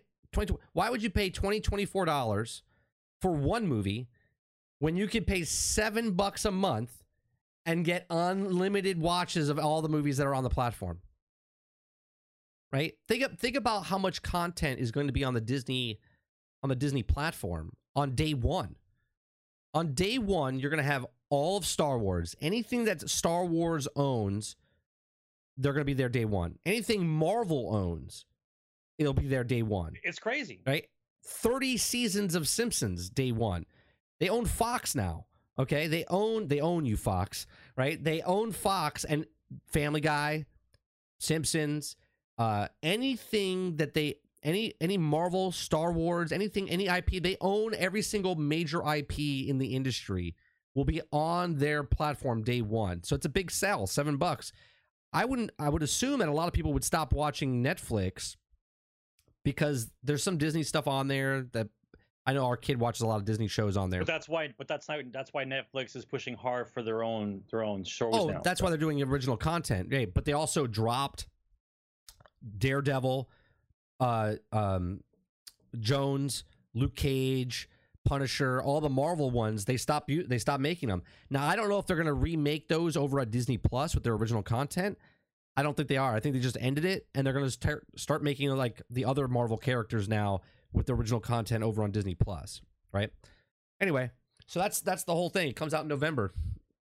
Here, here's a stat for you: Disney films have made 37 billion dollars since 2006.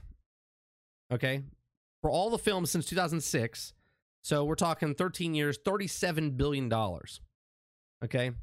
Uh, it says it also released 44 films since 2006, and those films have grossed 37 billion. It's an average of 850 million per movie. That's crazy. Each movie is almost making one billion dollars itself. Think about that. That's crazy. Okay, and mind you, uh, Avengers will probably be the largest movie ever made, like uh, grossed. I think it, it will come really damn close to beating Avatar. You want well, you, you want to know what I also believe? I believe that after the Endgame movie comes out, I believe there's going to be a decline in Marvel movies because people are going to be burnt out. Um, I agree with that because they waited the ten years to see the thing, and and you know they're just going to. It's like a reboot, right? Phase four or phase five is coming through. It doesn't matter though. People at that point will be burnt right. It's going to be the pinnacle. This is going to be the max profit they'll ever see and then it'll it'll it'll go decline, then it'll come back up and kind of just like plateau, kind of. But I, I don't think it'll ever. Uh, no, I think I, this I don't is think. The, I, I don't think that they have any more actual original ideas other than trying to turn every Marvel character they have into their own show or movie. That's all they got. Nobody's coming out with anything anything special. Right. So at this point, you, you want to call it superhero fatigue or whatever you want to call it but everyone's waiting for this movie, and then after this movie, things are going to calm down a little bit. See, here we go. We just had an example of your mom right in chat. Ready? Duplass said Netflix produced shows are crap. That's it. That's the your mom.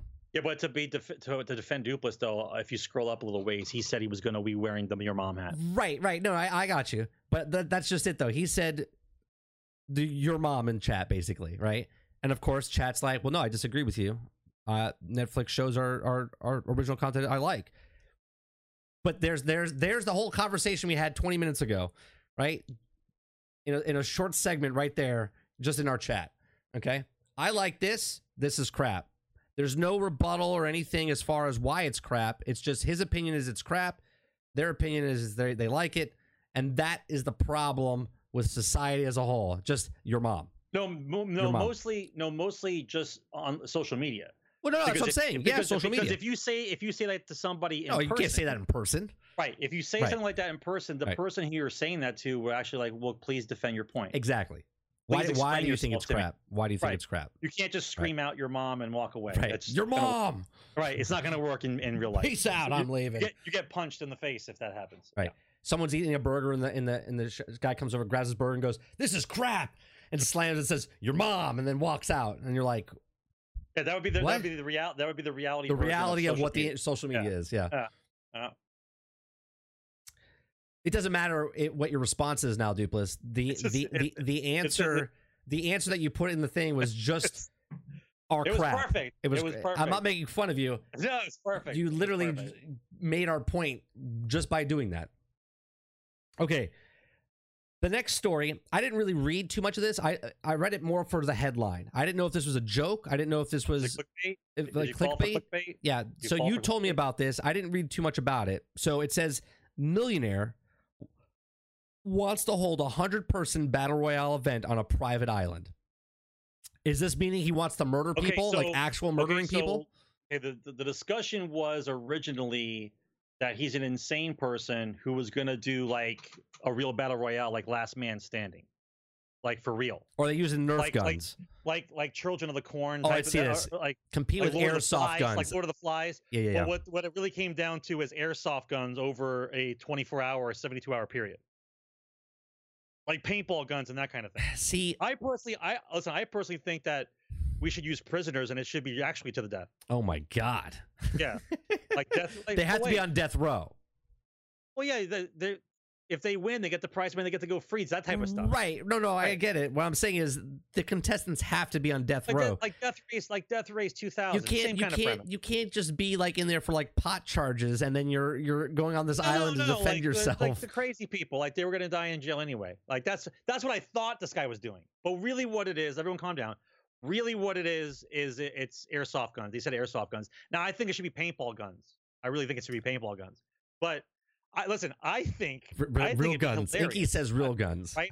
I I would think I would think that this would be a very watchable thing, considering the amount of crap in reality TV that we have. Oh yeah. I think a Last Man Standing 24/7 game would be uh, actually hilarious to watch. It- well, that's just Hunger Games. That's just That's what it is. yeah. But but didn't we talk about this? How Yes. close how close to the actual dystopian future are we? The answer is 18 months. That's that's exactly how long we Uh, are right. to dystopian future because if if if if somebody has enough money that they want to put 100 people on a deserted island to do a real live He wants battle royale, entertainment. He wants right? entertainment. right he's going to fund it But he Like, also wants to make got- a he's got money to burn Right. like, i'm not going to tell him no No, no, he's got. i just think it's hilarious yeah, but he, he's he, he's a millionaire, and he's like, how can I make money off of this? oh he'll televise for sure. Sponsorships. Come on, come on. You know this would be this would work. This would work one hundred percent pay per view. Hold on. wrestling if wrestling and nascar have the numbers that they do there's no reason why battle royale in real life wouldn't have the same No, what I'm saying is, if this became a reality, where some mega millionaire was like, exactly right, exactly pay per view, one hundred percent, right? oh yeah pay per view. for sure Get this now. Ready for this? Are you ready? Then you pay tickets. You can put the VR headset on. and you're one of the guys You're one of the fucking guys. You get POV of one Oh of the oh my guys, God, dude. Can you imagine? right? Can, can- Everyone gets to pick the guy that they want to follow. you could change cameras and stuff like that, right? right, and if your guy wins, you win. Right. You could place bets, right? You Right. can stay on your camera. Oh, Oh, it's like betting on horses, right? It's like American Gladiators. You're like in it. Oh my God. Then, Right? then Everybody wait. bets before the game starts, and you the VR goggles that you're wearing, you're picking your guy. Best best thing, ready? Your guy's wearing a vest where it has the camera and stuff on it, and it has health on it. And when you get shot, you only can get so it's like a live video game. Okay, the people that are watching can pay to give them health. Oh, bro, bro, billion dollar idea, bro. Right, Right, because you're paying to keep your guy alive. right. Right. Right. Oh, but we're not. We're not using real money. We're using We're we're using battle royale tokens. that battle royale tokens. That's it. Absolutely. Right. Oh my god, bro. This is the shit right I'm telling now. you right now. Do you feel this? This th- is real. This is happening. This is real. This is happening. Keep your guy alive. People fund to keep their guy Yeah. alive. yeah. Oh my god. You get you get get this. Get this. Ready? Think how much how much money this can fucking make. Think how much money this can make, right? You spend a million dollars, get this put together, right? You you put the VR headsets on the guy. They have the cameras. You you can watch VR headsets, and you pay an extra premium pay per view event. People can get money, right? They get eliminated. Okay, there's sponsorships on each of the characters. So like Sarge McCluskey's, uh, He's ten people left in the in the in the battle royale. He's sponsored by Toyota cars, Toyota cars and trucks. Uh, don't don't don't like you see what I'm saying? And they're like they're like, oh, he's down to one health bar left. Oh my God, Brainchild, Brainchild just came in and gave him a health pack. He's back in this game. You know what I'm saying? Like it's amazing. It, you could Yeah, do this. But, but, but by the way, the health packs don't cost like a buck fifty. It'd be like a hundred and fifty. Oh, whatever. Right. It's not going to be five. And the donation, each donation, if you help out, if you help out one of the battle royale contenders, for every 10%, ten percent goes to your local charity. He gets a health boost. Right. Right. Right. So you're nickel and diming to boost up the money, and then when he, when the money hits a certain point, then he gets a health Yeah. pack. It's not Yeah. based on individual. Oh no, Yeah. bro, you're thinking too small. Uh oh. We just had a charity. We just had Toyota trucks bringing a supply drop. Here it comes.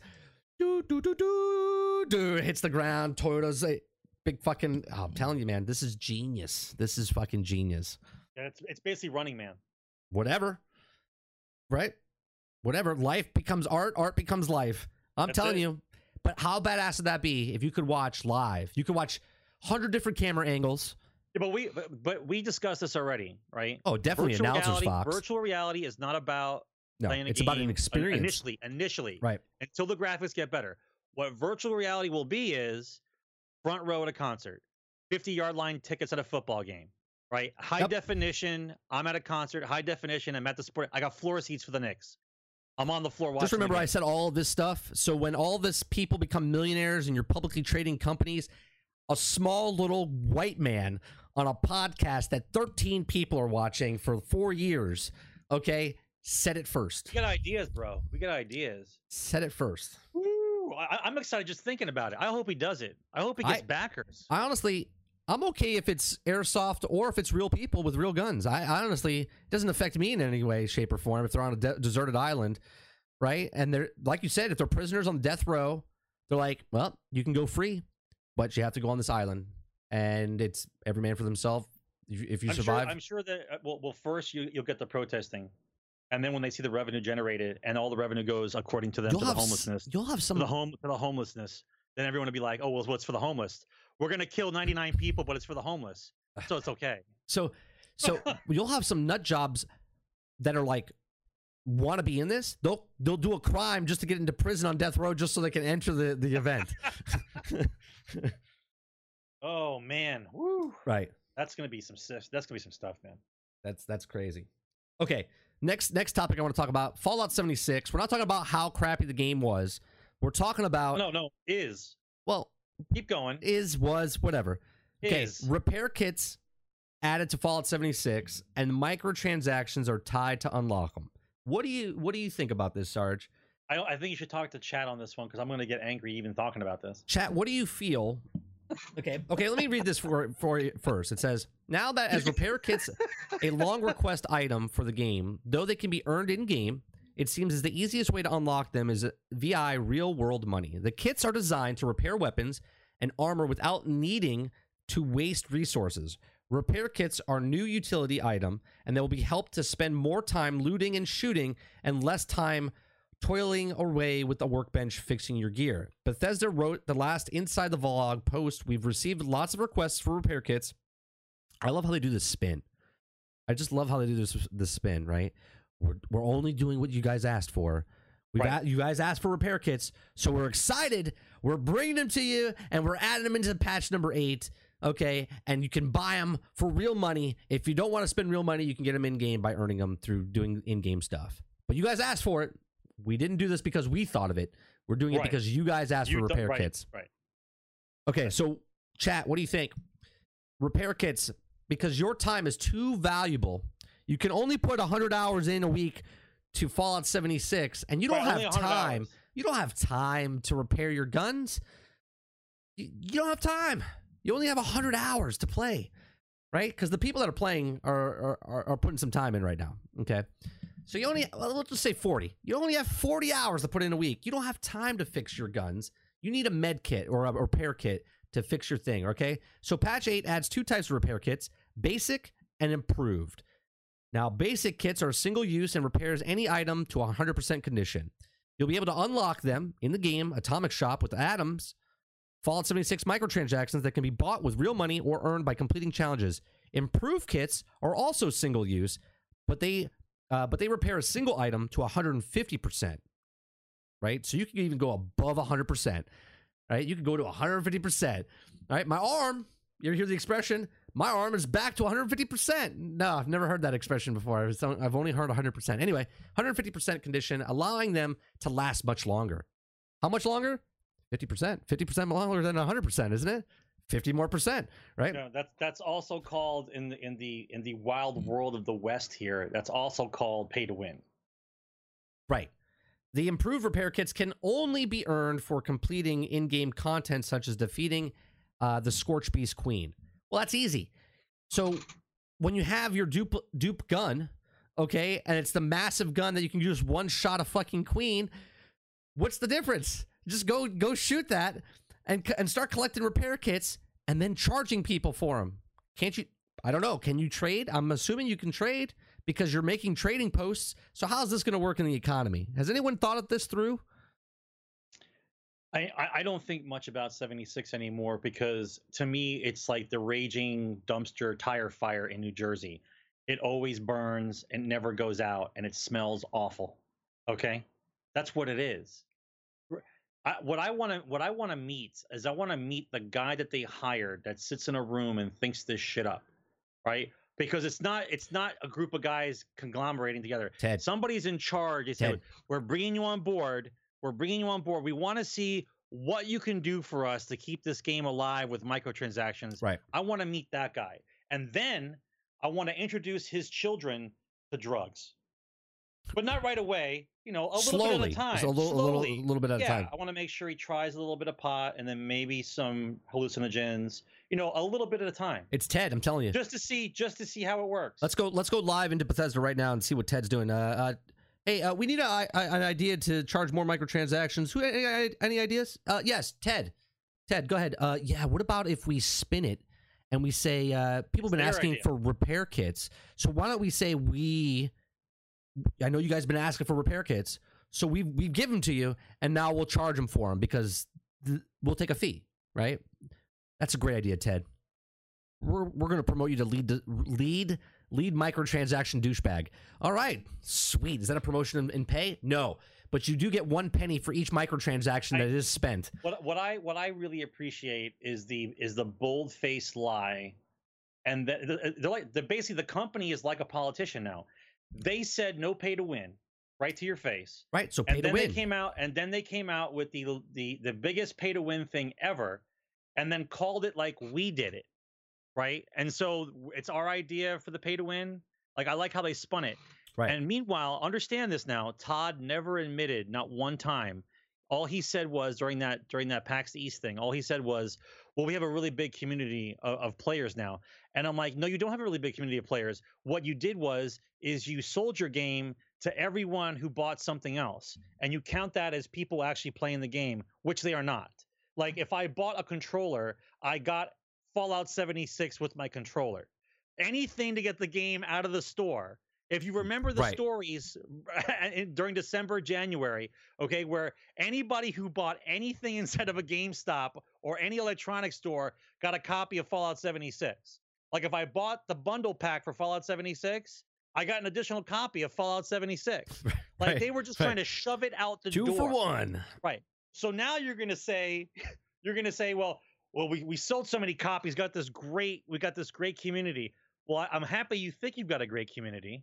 Okay. However, you don't own the bullshit that you created. Right. Not once, not once did they own it. They don't own anything. They don't own their their their dumpster fire. They don't own They anything. just talk around it. they don't own anything, just like you don't own anything either. You don't own the game. You don't own the Well, I mean, microtransactions own- or anything. owning Is responsibility. Like they don't own it, they own zero. They they believe that the game is successful.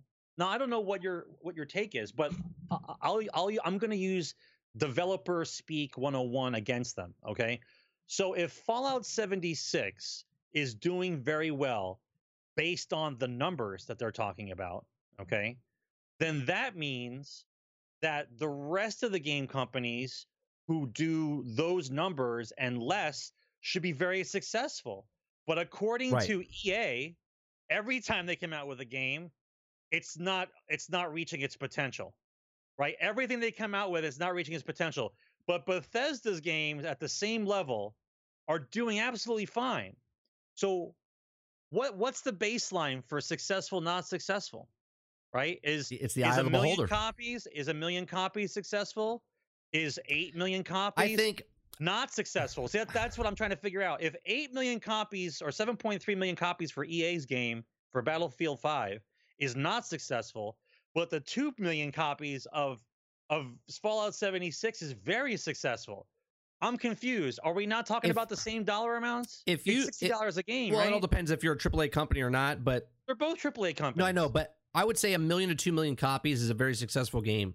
I know we don't look at that as a, as is the uh, no, I know what a successful game is based on based on Right, production. And then, well, no, what I'm saying is, if they sell two million copies, and then when it all comes said and done, they only have about three hundred thousand people playing their game every day, like concurrently. That's just that's a successful game. Well, it's successful because if it's a GaaS service, then they know they're making residual residual Yeah. money uh, based on that three hundred thousand Yeah. people. Right. Right. I'm talking about just straight sales. I'm talking about just straight sales. All right. So going from that, next topic I want to talk about is Jason Schreier did another another article, right, about Dragon's Age Origins Four. Okay. No, uh, just Dragon Age Four, not Origins. Sorry, uh, Dragon it's Age Dragon Four. I, I yeah, Dragon Age Four. So now, if you remember the Anthem article, the devs were like, when they were working on Dragon Age Three, they wanted it to fail because they didn't want to keep working the way they were working as they did through Anthem, right? For one game of the year, which set which which, Which- set the wrong precedent. Right, right. So now they rebooted this game. Okay, I'm going to read a couple paragraphs here from Jason Schreier. In December 2018, developer BioWare teased the next Dragon Age game, hinting that the mysterious future of the popular fantasy series, one that's uh, existing, uh, but seems very far away. Why more of the four years of Dragon Age Inquisition and Dragon Age 4 still so early in development? The answer is complicated and reflecting BioWare's turbulence over the past decade. Last week, we published a lightly investigated in how they did it with Anthem. The new loot shooter from the beloved game studio went so awry. While reporting on this story, then in the days that followed, I learned a lot more about the current state of Dragon Age, one of BioWare's two uh, tentpole franchises, alongside Mass Effect, which was put off, uh, put on ice in 2017 following disappointing Mass Effect Andromeda. But since then, been warmed, uh, warmed back up, and I heard more about it. The first version of Dragon Age 4, which was rebooted in October of 2017. The current version, which is now in development at BioWare's office in Edmonton, Alberta, Canada. Okay, now before I continue reading, remember that E3 in 2017, June, is when they showed Anthem. And that's when the light bulb went off. That that's that the game. game. that game wasn't created yet. No, no. Dragon Age was created. No, no, no, not Dragon Age. I'm talking about Anthem. No, no, right. At, that point, It wasn't created yet. Okay. And when they showed that trailer, they were like, that's the game we're making. And they started working on it. October, just a couple months later, is when they decided to reboot Dragon Age with the Anthem coding. Okay. So they're taking, and now in this article, it's it says that they're taking Anthem, exactly what Anthem is, and then making it into Dragon Age. So just think Anthem with well, they're dragons. using the code. They're using the They're, same they're code. using the code. Yes. Okay. So they just rebooted it. So if Dragon Age comes out next year or whatever, they're reworking the whole system that they had with Dragon Age from the other th- three in the series. Yeah, but what what what's meaningful about this article? You should really link the article. Link the article to the to the to the chat. What's interesting about the article is they state earlier in the article that what they had in mind for what Dragon Age was supposed to be was something along Oh, the yeah. lines of a storytelling like Mass Effect type of Was thing to be was where be your decisions mattered. Now they flip flopped and went right back to a games as a service model, like immediately. right. Well, there was there's supposed to be here it says that the um between storytelling and live service. Now, if you guys remember what I talked about, I want to say in the beginning of the year, about January, okay, this year, I said the reason, and this was my off the cuff just talk of what EA's service of Origins Premiere was. Okay. I said that they were going to make shittier games, okay, and then release them over the year so they could charge you a monthly fee for the Origins premiere. I said, this is what people are not talking about, right? Everyone's talking about this game sucks, this game's uh, got microtransactions in it. And then they shifted. And I said, they shifted. They don't. They're okay with the microtransactions being out of their game, right? They just got their hand caught in the cookie jar. Now they're going to do something else. And I said, this is what they're doing, right? So they're taking games and they're breaking them down to the bare sense of we have an we have a concept for a game, Can we keep them engaged? right? We have a concept Can of a we keep game. them engaged? Let's let's have a core game because Anthem's core is very good, right? But it shows itself after a couple hours in, which means you can't get your money back if you bought it. But if you get the service, right, you're it's just like, only it's, it's- only ten bucks a month. right, it's only ten bucks a month, and you're like, I can play other games. And I can if, pl- and I can play all the incomplete games Right, I want. all the waiting, incomplete games. waiting for them to be completed. So here we go, right? Anthem was rebooted. Anthem was rebooted. Dragons was re- rebooted. They so let's think of the the lineup they have on EA right now, right? They have well the Sims, right? Sims is constantly getting updated and and, and different things, right? Constant expansion packs. You got Madden. Every year is the same game, but they have new new uh, uh, rosters. FIFA's the same way, right? Incomplete, just kind of well, it's a complete game, but it's constantly always evolving, right? Then you have Battlefront One, Battlefront Two, constantly updating over the years as they add content. Battlefield One, Battlefield Five, okay, games that are still out that are still adding stuff to, but you have to wait multiple times over and over. They just keep releasing games. Anthem, right? Anthem's released. It's on to Origins Premiere. It's not a complete game. You can get it over time, over time. Now you have Age, uh, a Dragon Age Four coming out. When it comes out, whenever it comes out, it's not going to be a complete game. It'll be a fun game. No one's no one's saying that. If you're a fan of the series, you'll probably get it. Here's where I'm out. EA is doing nothing, nothing but games is live service, and you have to stay away from that. Okay. When it says live service or GaaS game, that means your game will be complete two years from when it releases. You'll have the full game two years once it releases. Right? January 1st, 2020. January 1st of 2022 is when you actually will have a full full game to come to and go, hey, wow, this is a really good game. But save yourself $240, okay? Or $280, whatever the hell it is. That's that's the problem. No one's no one's looking at this this thing. They're all blinded by well, this is a live service, game service. Oh, they're they're doing just uh not service of it. They're just not doing what games are supposed to. They're doing exactly what they're supposed to do, right? They're making these games. Which are, makes which makes the origin thing seem like a better deal. absolutely. I don't want to. I don't want to buy crappy games, but if I give them fifteen dollars a month, I'm not buying a crappy game. I'm buying the service that eventually the game will be good. right. Right. Genius. It's it's it's absolutely it is genius. It's it is genius. It's sad though that this is coming out that games like this, especially like an RPG like Dragon Age, where now it's not anymore, right? It's it's just not going to be the same game. None of these games are going to be the same anymore because they're all making them. EA's made that switch. They made that switch when Battlefront. Uh, what year did Battlefront two come out? No, no, Battlefront two. two come out. 2017, right?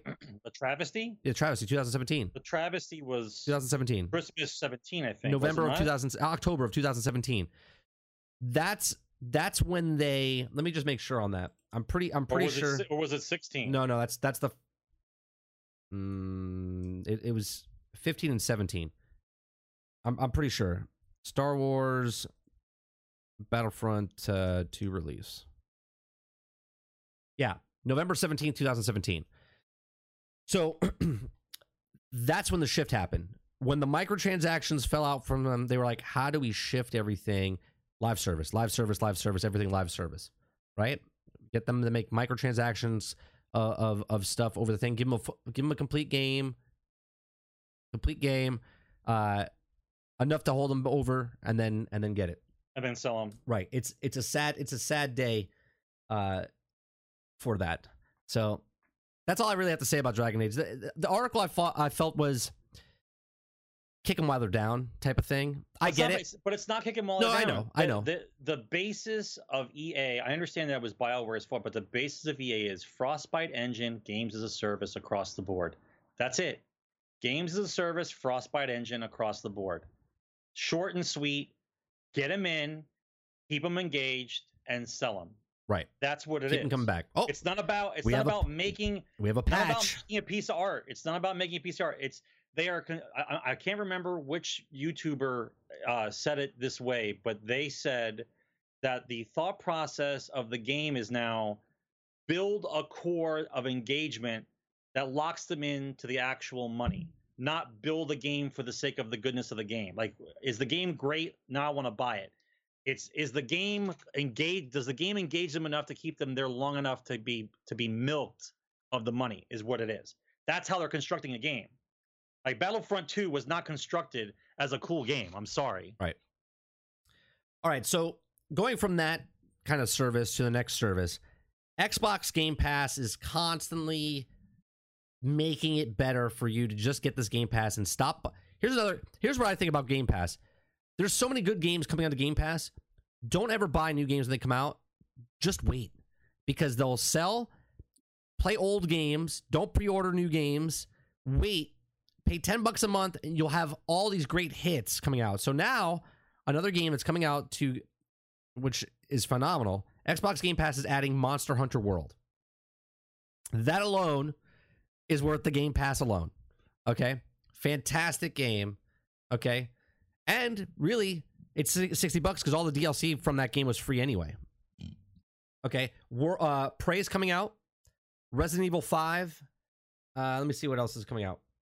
We got Life is Strange 2, Episode 2. All of them are coming out on there. Um, I'm trying to think of anything else that I can see. Xbox Game Pass subscription service launched in the summer of 2017. Microsoft promises a catalog of more than 100 titles for members to download and play. The service currently offers 224 titles for 10 bucks a month. And let me tell you, after this year, that 10 bucks is going to go up. It's going to go up to like 12 bucks. And why do I say this? Because I already said this months ago, okay? But here is a leaked a leak, okay? Rumored Xbox Game Pass on uh, Ultimate subscription would be combined Game Pass with Xbox Live Gold. Gee, I remember hearing that somewhere. I remember hearing that somewhere. Okay. Okay. So, monthly subscriptions could save money by bundling the two Xbox subscriptions. Okay. Xbox, uh, Microsoft is rumored to be working on a new subscription tier for Xbox Game Pass called Xbox Game Pass Ultimate. Okay. Uh, that would bundle Xbox Live Gold as part of the service, and the ultimate tier of Game Pass will reportedly be priced at 15 per month. There you go. There's the increase from 10, five extra dollars.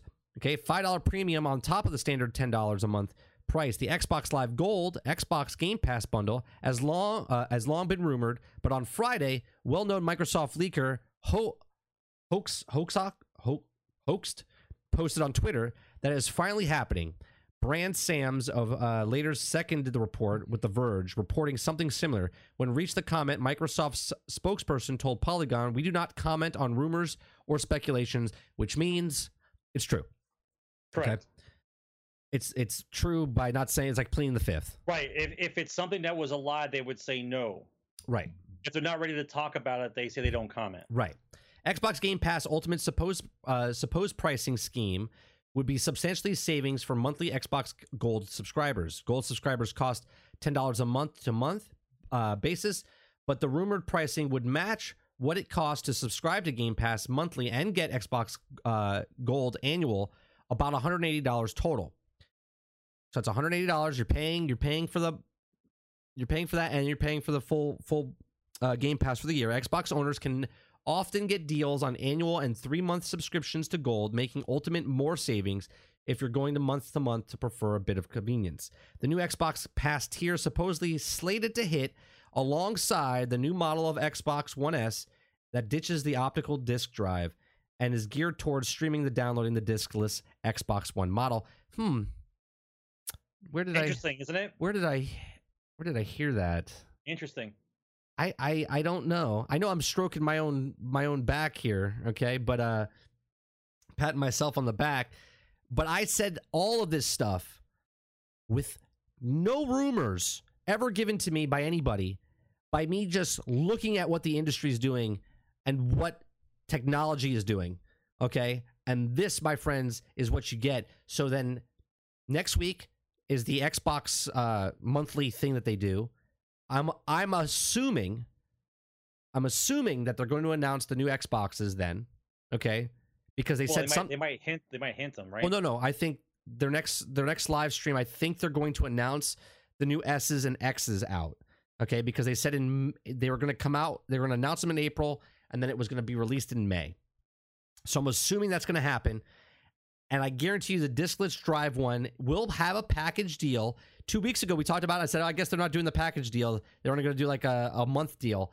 But nope, here it comes. I think you're going to get the the new Xbox with, with no disc, packaged with the Xbox Game Pass and the, and and the and the gold subscription. Right? They'll give you that maybe like half off, twenty percent off, fifty percent off, something. Right? right, right. probably probably for a year. Right.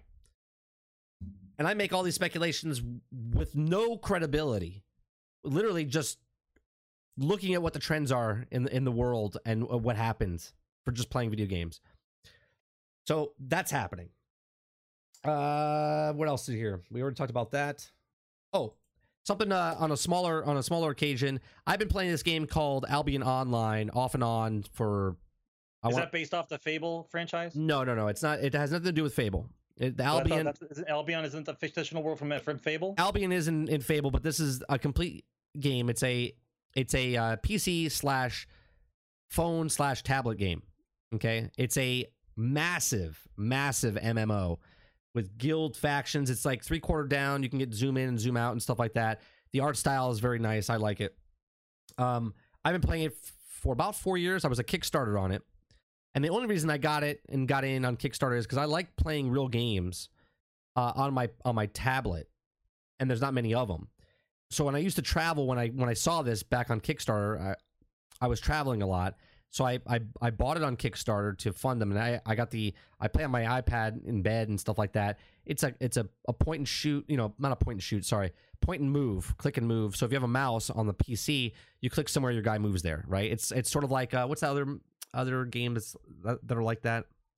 Well, the Uh, well the uh, RPGs are like that. Uh, Torchlight. Torchlight's like that as well, right?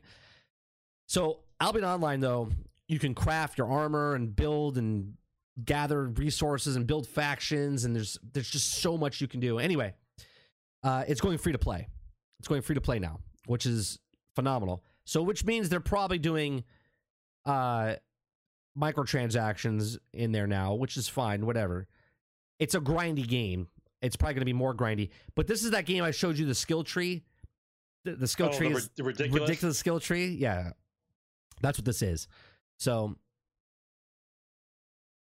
um, so yeah, so that's coming out. That's just a small little news there.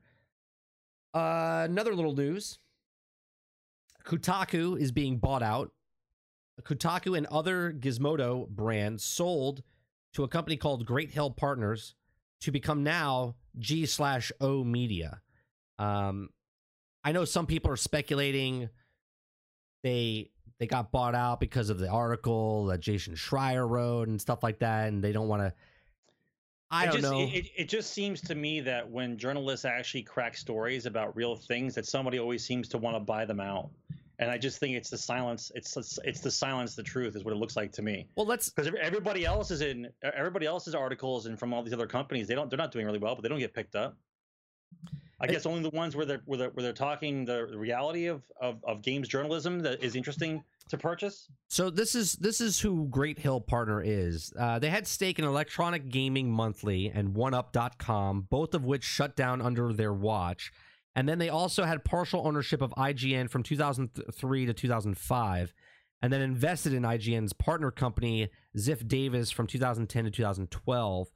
So they've they've had their hands in this industry for a while.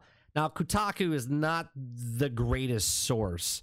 Uh, no, not all journalism. no, not no. all not all writers are good journalists. No, no, no. Right, but the publication of Kotaku itself, there's a lot of shit writers on there. The the one and only shining stone out of there is Jason Schreier with his investigative reporting in the gaming industry. The other ones, we had this conversation earlier. The other ones are the like YouTubers slash streamers that just say something and there's no fact behind it. They just make blanket statements, and their articles are literal utter shit, right? Like they shouldn't be published. They shouldn't be published, and that's why they're on Kotaku, right? Jason Schreier, on the other hand, has got some really good articles. I mean, no, listen, listen. Everybody has everybody has their their moments in time, up and down, right? But as far as more citing on more of the citing on the good side of what journalism is supposed to be, he does a good job. Oh, absolutely. And now, Duplass, is is Kotaku worse than Polygon though? I believe so.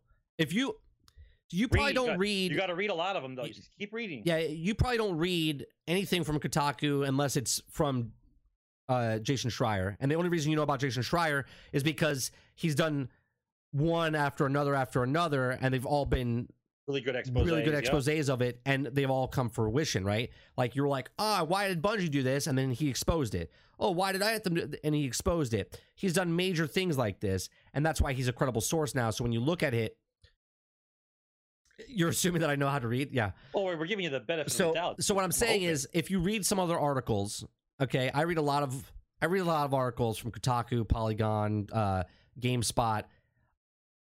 Eighty percent of all these articles I read, they're shit, and that's why I don't take their I don't take their articles and quote them word for word. What I do is I read the articles and then I kind of put my own kind of spin on it for the show because a lot of them have a biased towards certain one things side or the other. or one side or the other. And as a journalist, you shouldn't be that way. You should just give the news for what the news is. So, um, I don't think this is any kind of big deal. Honestly, um, Kotaku doesn't even update even up update their article like their website weekly. Sometimes they're they're so behind times on certain things. Uh, did you see Paul Tassi's new article on Destiny? I did not. I did not. I would love to get Paul Tassi on here. I know we had him on the Rages Round Table. I would like to to interview him. He's a really nice guy. Really, really nice guy. All right, so we talked about the uh we talked about that. We talked about that. Oh, um, one of the other things: Star Wars Jedi Fallen Order. Uh, some arc art arc art leak ahead of announcement. Now, Star Wars Celebration is is happening uh real soon. Thirteenth, I think it starts. So we're like two days away. I think it- happens on this weekend. So they're going to talk about. it? They're going to show something. They're they supposed to show it. Now, I don't know what they're going to show, but this is the poster that got leaked. I'm going to bring it up on screen now. Uh, there it is. It's uh, it says Star Wars Jedi Fallen Order. It looks like there's a Jedi and a robot on the side of a cliff, and it looks like a Clone Wars destroyer, like crash landed on the on an icy planet or not an icy planet. Sorry, on a on a mountainy planet in a river type stuff. It looks like snow, but it's not. It's water.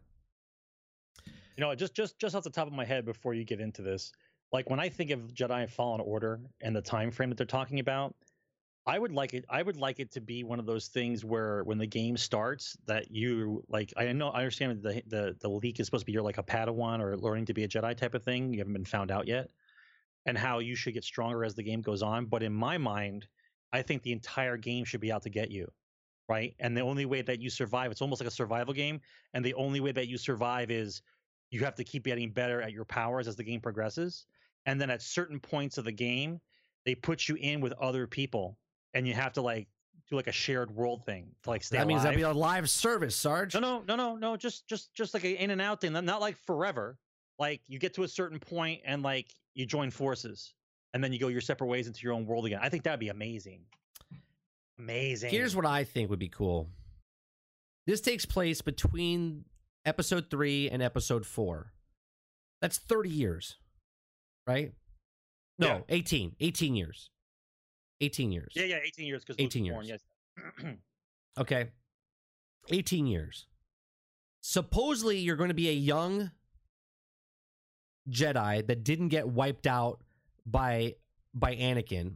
And these are rumors. This is all speculation and rumors. You're one of the people that didn't get murdered by Order 66. Not yet. Right. So get this. Since we just talked about EA with Origins Premiere and live service games, this might be a live service game. Oh, for sure. Okay, so get this is what I'm thinking, just off the top of my head. This is pretty cool if you think about it. Okay, if it's a live service game, I'm out. Just let you know, I'm not getting it until about a year from now. But live service game, that's not true. I'll probably get it just to show you guys it's a bad game. You shouldn't get it. But anyway, uh, live service game. You're a young Padawan. Okay, and if it is a live service game where multiple people, like an MMO type style, light light MMO, like you're talking about, where you get to meet other people. You are a character. I am a character. We're both Jedi's trying to survive in this world and try not to expose ourselves. So you have Jedi powers, but you can't really just pull out your lightsaber and start swinging at people because then they'll Right. know where you are. They know they know who you are. So you have to be stealthy about it, right? Right. I- that's how I think. That's how I think it should be. See, I think the whole game should be. If we're talking about the way they, the way that they're describing it, it should be a sense of dread the whole time. That if you're found out, you're dead. So you have to do everything you can to stay as hidden for as long as you can. Right. Right. You, I mean, you want to use your Jedi powers, but you can't bust out the lightsaber every time to solve this, to solve the problem because otherwise spies are around and they call you out. I I I don't know. I think this would be cool if we could work together. We're both Jedi. We find each other in the world, right? But it's got to be vast. It's got to be big open areas. There's got to be Listen, condensed no matter, towns. No matter, no matter what we're talking about, you're never going to see it, bro. Our oh, know. our rendition of what a Star Wars game will be, they will never do No. because it's not They- a games as a service. if if someone could just take something and attach it to my head and start taking my thoughts, Yeah, but you have to but you have to charge them like a hundred bucks an hour. oh, more than that, take uh, a thousand dollars an hour. more Like, than that, yeah. They, they, they haven't they haven't come up with one decent idea that wasn't shit on by someone in the higher ups for like the last ten years. Whoever could create the a, a device that can hook up to someone's brain and take data directly out and put it on paper for them to make it like think- movies think, and I stuff. think the CIA is working on that. whatever. I'll I'll sign up for it. I got plenty of stuff. Just give me just give me a couple grand every time I put it on. That's all. Thirty thousand dollars for an hour session. I mean, I could do I could do so much with Star Wars. A a matter of fact, here's how here's why I, I get upset. The universe of Star Wars is so vast, and the amount of stories you can take out of the out of the universe are so many. The fact that It's they endless. zero in on absolute zero creativity and zero anything every time they come out with something boggles the mind. They can do anything. They can That's do anything. They can do anything. They can do anything as long as they keep and, it and they do nothing. right. As long as they keep it like you can do anything. Just don't make the lightsaber a fucking hook and shit. You know what I mean? Like keep it based in in the lore and the world of Star Wars. You could literally do every, I'm telling you, man, we had this conversation over the last five years on this show. You take Star Wars and make it into anything. Destiny, Star Wars. Okay? Anthem, Star Wars. Fucking Tetris, Star Wars. It, it does better. I think I think a Jedi game in the Star Wars universe has to be almost on the same level as For Honor, where you have to learn a specific style of Jedi. Like uh, if I use a long sword, or if I use the short sword, if I use, and you have to learn the moves, right? And you have to visually see when the guy attacks you. Like not just because you have a laser sword, you can kill everybody. Right. So they're gonna they're gonna put you against guys that you know you, maybe you're, you're using a stick, not a lightsaber, because they're not supposed to be found out. Star Right? Wars. Right. So like you you have to realize that they're attacking you from the top, how, how to block, right? And you have to learn. You have to learn how to use the sword. It's not just I get to slaughter everybody with a lightsaber. Right. If you put that kind of detail into the combat system of being a Jedi, that way by the time you reach the end of the game, you are a fucking master at that And it feels particular thing. awesome to play, it right? feels awesome. Right. It would feel awesome. Right. You I- think they're gonna get that? You think you're gonna get that? No. No. No. All right, so let's let's talk about this a little bit. What do you think we are getting? Oh, bro, don't get me started on this. Why? Well, first of all, it has to be games as a service. You Right. think you 100% you think this is a game service not single player? Fallen Jedi Order? Yeah, I believe it's going to be on the same level as Shadows of Mordor. Okay. Okay. It's well, that's be on single that, player though. on that kind of level. I, I'm talking about the basis of the game. Oh, I got you. Okay. Like- You'll be fighting certain guys, right? They're going to take some elements from this. You're fighting certain guys. Maybe they can be your ally, maybe not. Maybe they betray you. That kind of thing. But it's done in the same type of style as like I, want to say a cross between a division and like a monster world where like you're in your own world, but you also share the world with other people during certain aspects of the game. Like certain things happen where you're in the same area with somebody else. I'm telling you, they have to put it that way. Otherwise, there's no other reason. But see, for me, I consider it a survival game. If you're telling me I'm the uh, I'm one of the last guys ever, it's supposed to be a single player game. But the minute you say that's a games of service, how can it be a games of service and be a survival game? If I'm the last one there and you're inviting, you're making other people to that, then what? We're just there's a, there's hundreds of thousands of us. The, being the last one, you got to pick a side. Right. How can you how can you be the last one if you're gonna make it a games as a service? I, I think if well, this is what I think though. If it's like a Destiny, and when I say like this, like we're the savior of the planet, but yet there's hundreds of All- of guardians, right? You know what I'm saying? The, the the whole lore of Destiny itself is stupid, right? Because the story takes place where you're the guardian, right? But then you see all these other guardians in the tower, and they all save the world, Right. So it breaks it breaks the immersion of what the story's supposed to be. Right. So I think it's going to be along the lines of that. Like you're the last jet, like you're one of the few last Jedi, right, that didn't get wiped out. So there's going to be millions of other Jedi that didn't also didn't get wiped out because you're all playing, but you only get to see like maybe four to six of them inside the world. You know what I'm saying? I have I have so many ideas for Jedi stuff games. You you don't even you you we don't have the I don't have enough time to tell you the intro of the ideas that I have inside my head in the next four minutes. That's how much shit's going on up here.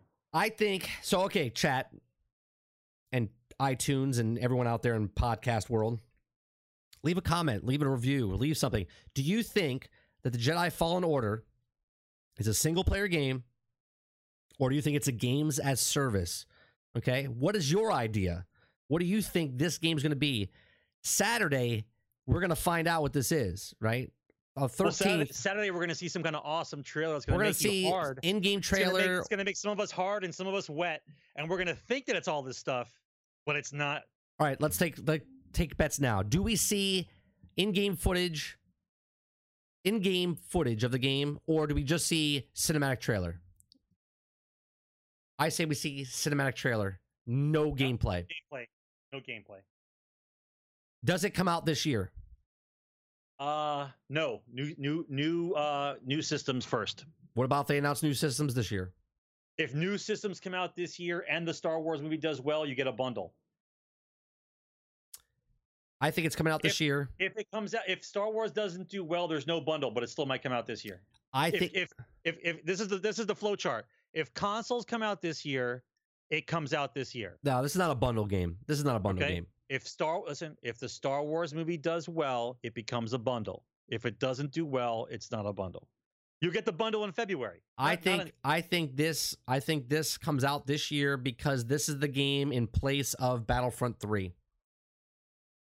I think. I think this comes out in November this year. Uh and I don't know if it's a games of service. I think it might be just because of our talk about EA games.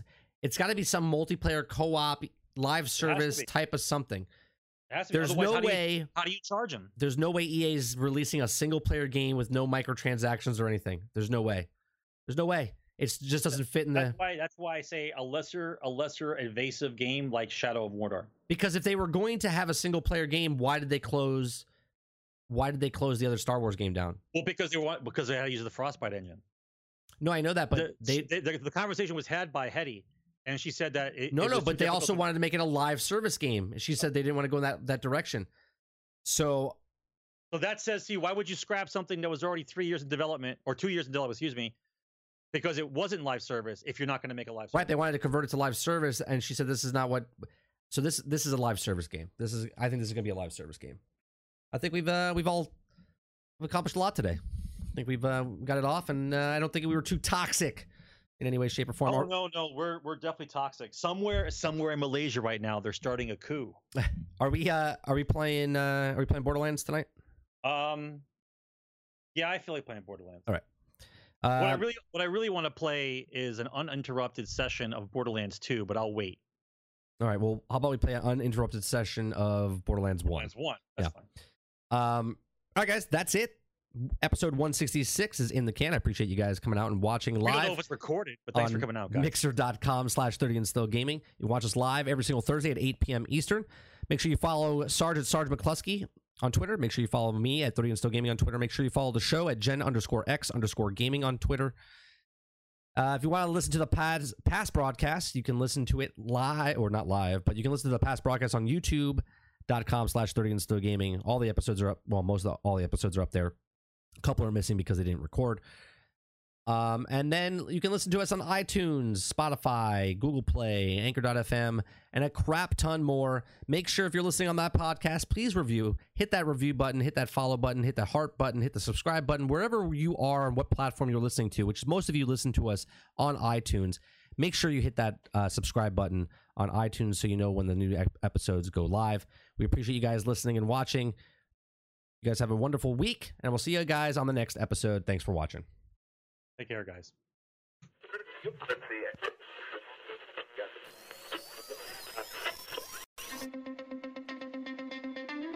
They're two brothers and gamers that have been playing games since the early 1980s. Combined, they have over 65 years experience. Join them each week as they discuss and rant about gaming and entertainment news. This is Generation X Gaming.